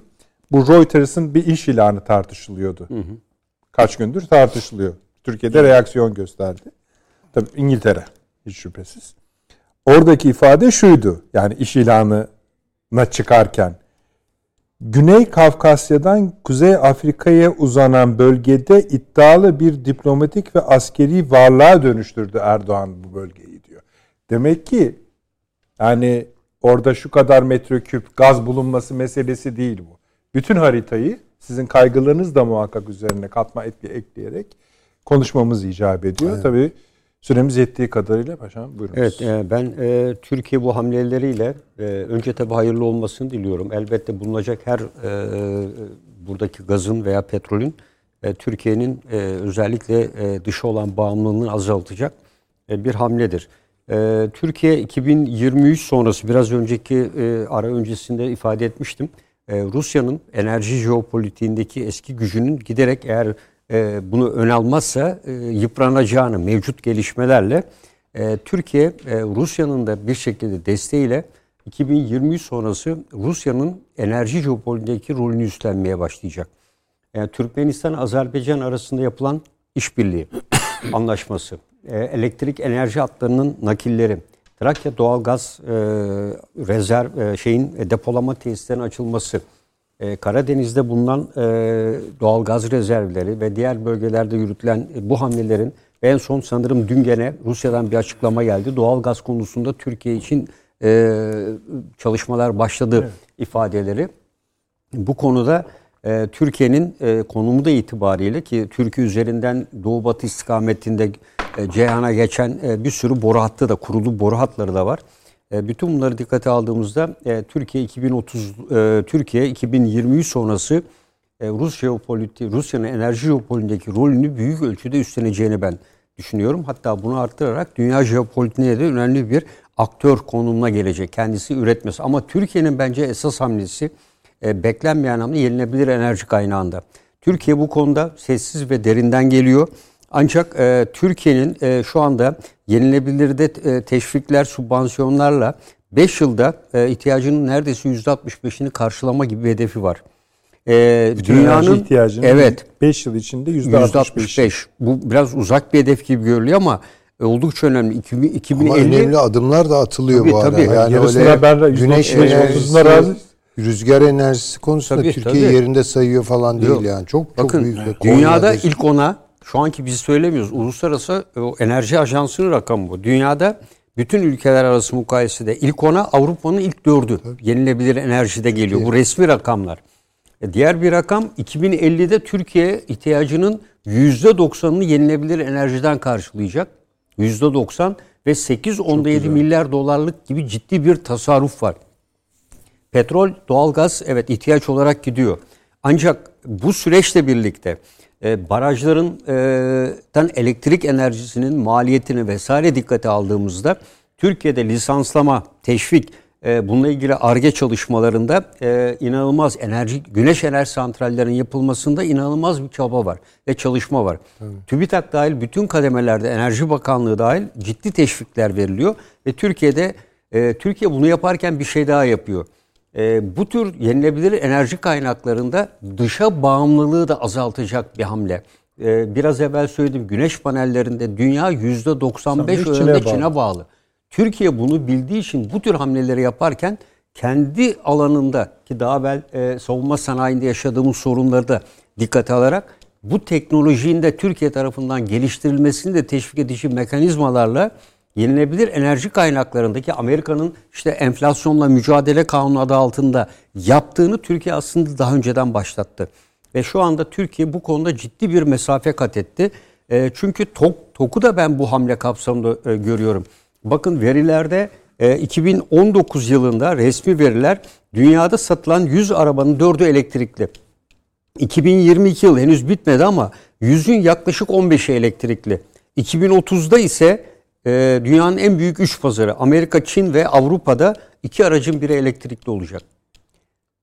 E, bakın 2030 23 7 yıl sonra. Tabii çok yakın. E, dolayısıyla bu durumda evet biz petrol, doğalgazı bulalım ama bütün ülkeyle birlikte yatırım ve teşvikle bence iki şey. Bir tarım, gıda güvenliği, Bravo. iki enerji güvenliği, Tabii. yenilebilir enerji kaynakları. İrili ufakla herkes şu anda Türkiye'de enerji üretimi konusunda da hanelere de e, belli bir güce kadar kurulum yapma izni verildi. Bir de artık şu HES tamam. Evet, evet. Yani HES- lütfen şu HES Evet. işinden vazgeçelim. Maliyeti e, oldukça yüksek. Yani 10 birimin 2 birimi e, enerji elektrikten bu şekliyle sağlanıyor. Ciddi bir maliyeti de var bunun. E, bir de bunun kaçağını falan da önleyemiyorsunuz zaten. Yani onlar dolayı da ciddi Tabii. bir maliyet olayı var. E, Türkiye hem elektrikliye geçiş, e, bunun için tabii altyapı düzenlemeleri devam ediyor. Ama en önemlisi bütün verileri Uluslararası e, e, Enerji Kurumu bizzat kendi verileriyle ve resmi verileriyle bunu yansıtıyor. Bu Türkiye'nin kendi ürettiği veriler değil. E, bu açıdan bakıldığında Yani Türkiye şunu de- dedi yani Türkiye enerji ihtiyacının yüzde 65'ini 5 yıl. 5 yıl içinde 2050'de %90 5 Bunu yıldan yapar. Türkiye. Evet. Yenilenebilir enerjiden sağlaya bilir. Bilir. Evet. 2050 yılında Süper. 250 GB enerjiye şu anda dünyanın toplam enerji maliyeti 5 yıl içinde 2400 GB olacağı tahmin ediliyor. Bakın 2050'de Türkiye tek başına 250 GB. Yani Türkiye enerji fazlasını satabilecek pozisyona gelecek aynı zamanda dünyaya. E, bu e, hem sanayide rekabet edilebilirliği aslında hem çok istihdam. kombine bir atak bu. Yani Evet, hani evet. bir yandan nükleer santraller, bir yandan işte gaz, petrol, üzerine yenilebilir enerji ufak, ya ufak düşünün TOK ufak parçası gibi gözüküyor yani entegre edilmek açısından. Ama bu rakamları dikkate aldığınızda aslında evet ya millet sanki araba başka yerde var. Biz niye bunu e, yapıyoruz gibi bir düşünce işine kapılıyor ama bunun getireceği yan sanayi ve diğerleriyle yenilebilir enerji konusunda batarya üretimi yani şu anda ciddi hamleler var Türkiye'de. Ciddi teşvikler var lityum konusunda ve diğerlerinde. E, bunlar giderek elektrikli araçla birlikte yenilebilir enerji alanındaki e, çalışmaları da geliştirecek. E, bence e, bu konuda Türkiye oldukça önemli bir mesafe kat etti. Biz bunları fazla görmüyoruz. Sadece belki bir güneş paneli e, resmini görüyoruz falan ama e, bu e, bence evet petrol de çok değerli. Doğalgazın bulunması da ancak e, Türkiye'nin gelecek 10 yılını dikkate aldığınızda 50 yılını e, en önemli konu yenilebilir enerji kaynağı ve bununla Türkiye küresel iklim sözleşmesine eksi bir, bir buçuk santigrat derecenin altında kalma taahhüdü konusunda da önemli bir mesafe de kat etmiş oluyor dünyaya örnek olma açısından. Ee, bu e, konu teşvik edilmeli. E, Tüm üniversiteler yenilebilir enerji konusunda e, gayretlerini ve çabalarını arttırmalıdır diye düşünüyorum. Biz zaten lityumun dünyada en büyük rezervlerine sahibiz. Peki efendim. Evet. Ee, çok teşekkür ediyorum. Ee, eksiklerimiz kaldı. Mesela şu konuyu da konuşmak Balkanları konuşamadık. tabii Çok önemli Kafkasya U- Ukrayna Savaşı'nı o kadar sevdiniz ki çıkartamadım. Yani bakın Kosova yine az konuşuldu. Biraz yani bağladık. Balkanlar az konuşuldu. Enerjiyi bak çok daha uzun konuşmamız lazım. Yani Perşembeyi yap atmak için söylüyorum. Bu e, PKK'ya yönelik yeni mesele. Evet. e, yeni e, doktrin mi diyeceğiz? Ne diyeceğiz yani? E, o Cumhurbaşkanının bahsettiği yeni bir şey. Altyapıları vurmak ne demek? ya işte Yani PKK'da dediğiniz e, ama- Frans- Fransa'da bir zamanlar neyse perşembe Evet. konuş. Sizi kıskandırırız biraz paşa. F-35'leri de konuşamadık. Neyse. Evet. Efendim çok teşekkür ediyoruz. Süremizi çok aştık. Ee, Perşembe akşamı inşallah beraber devam edeceğiz. 20.45'te iyi geceler diliyoruz.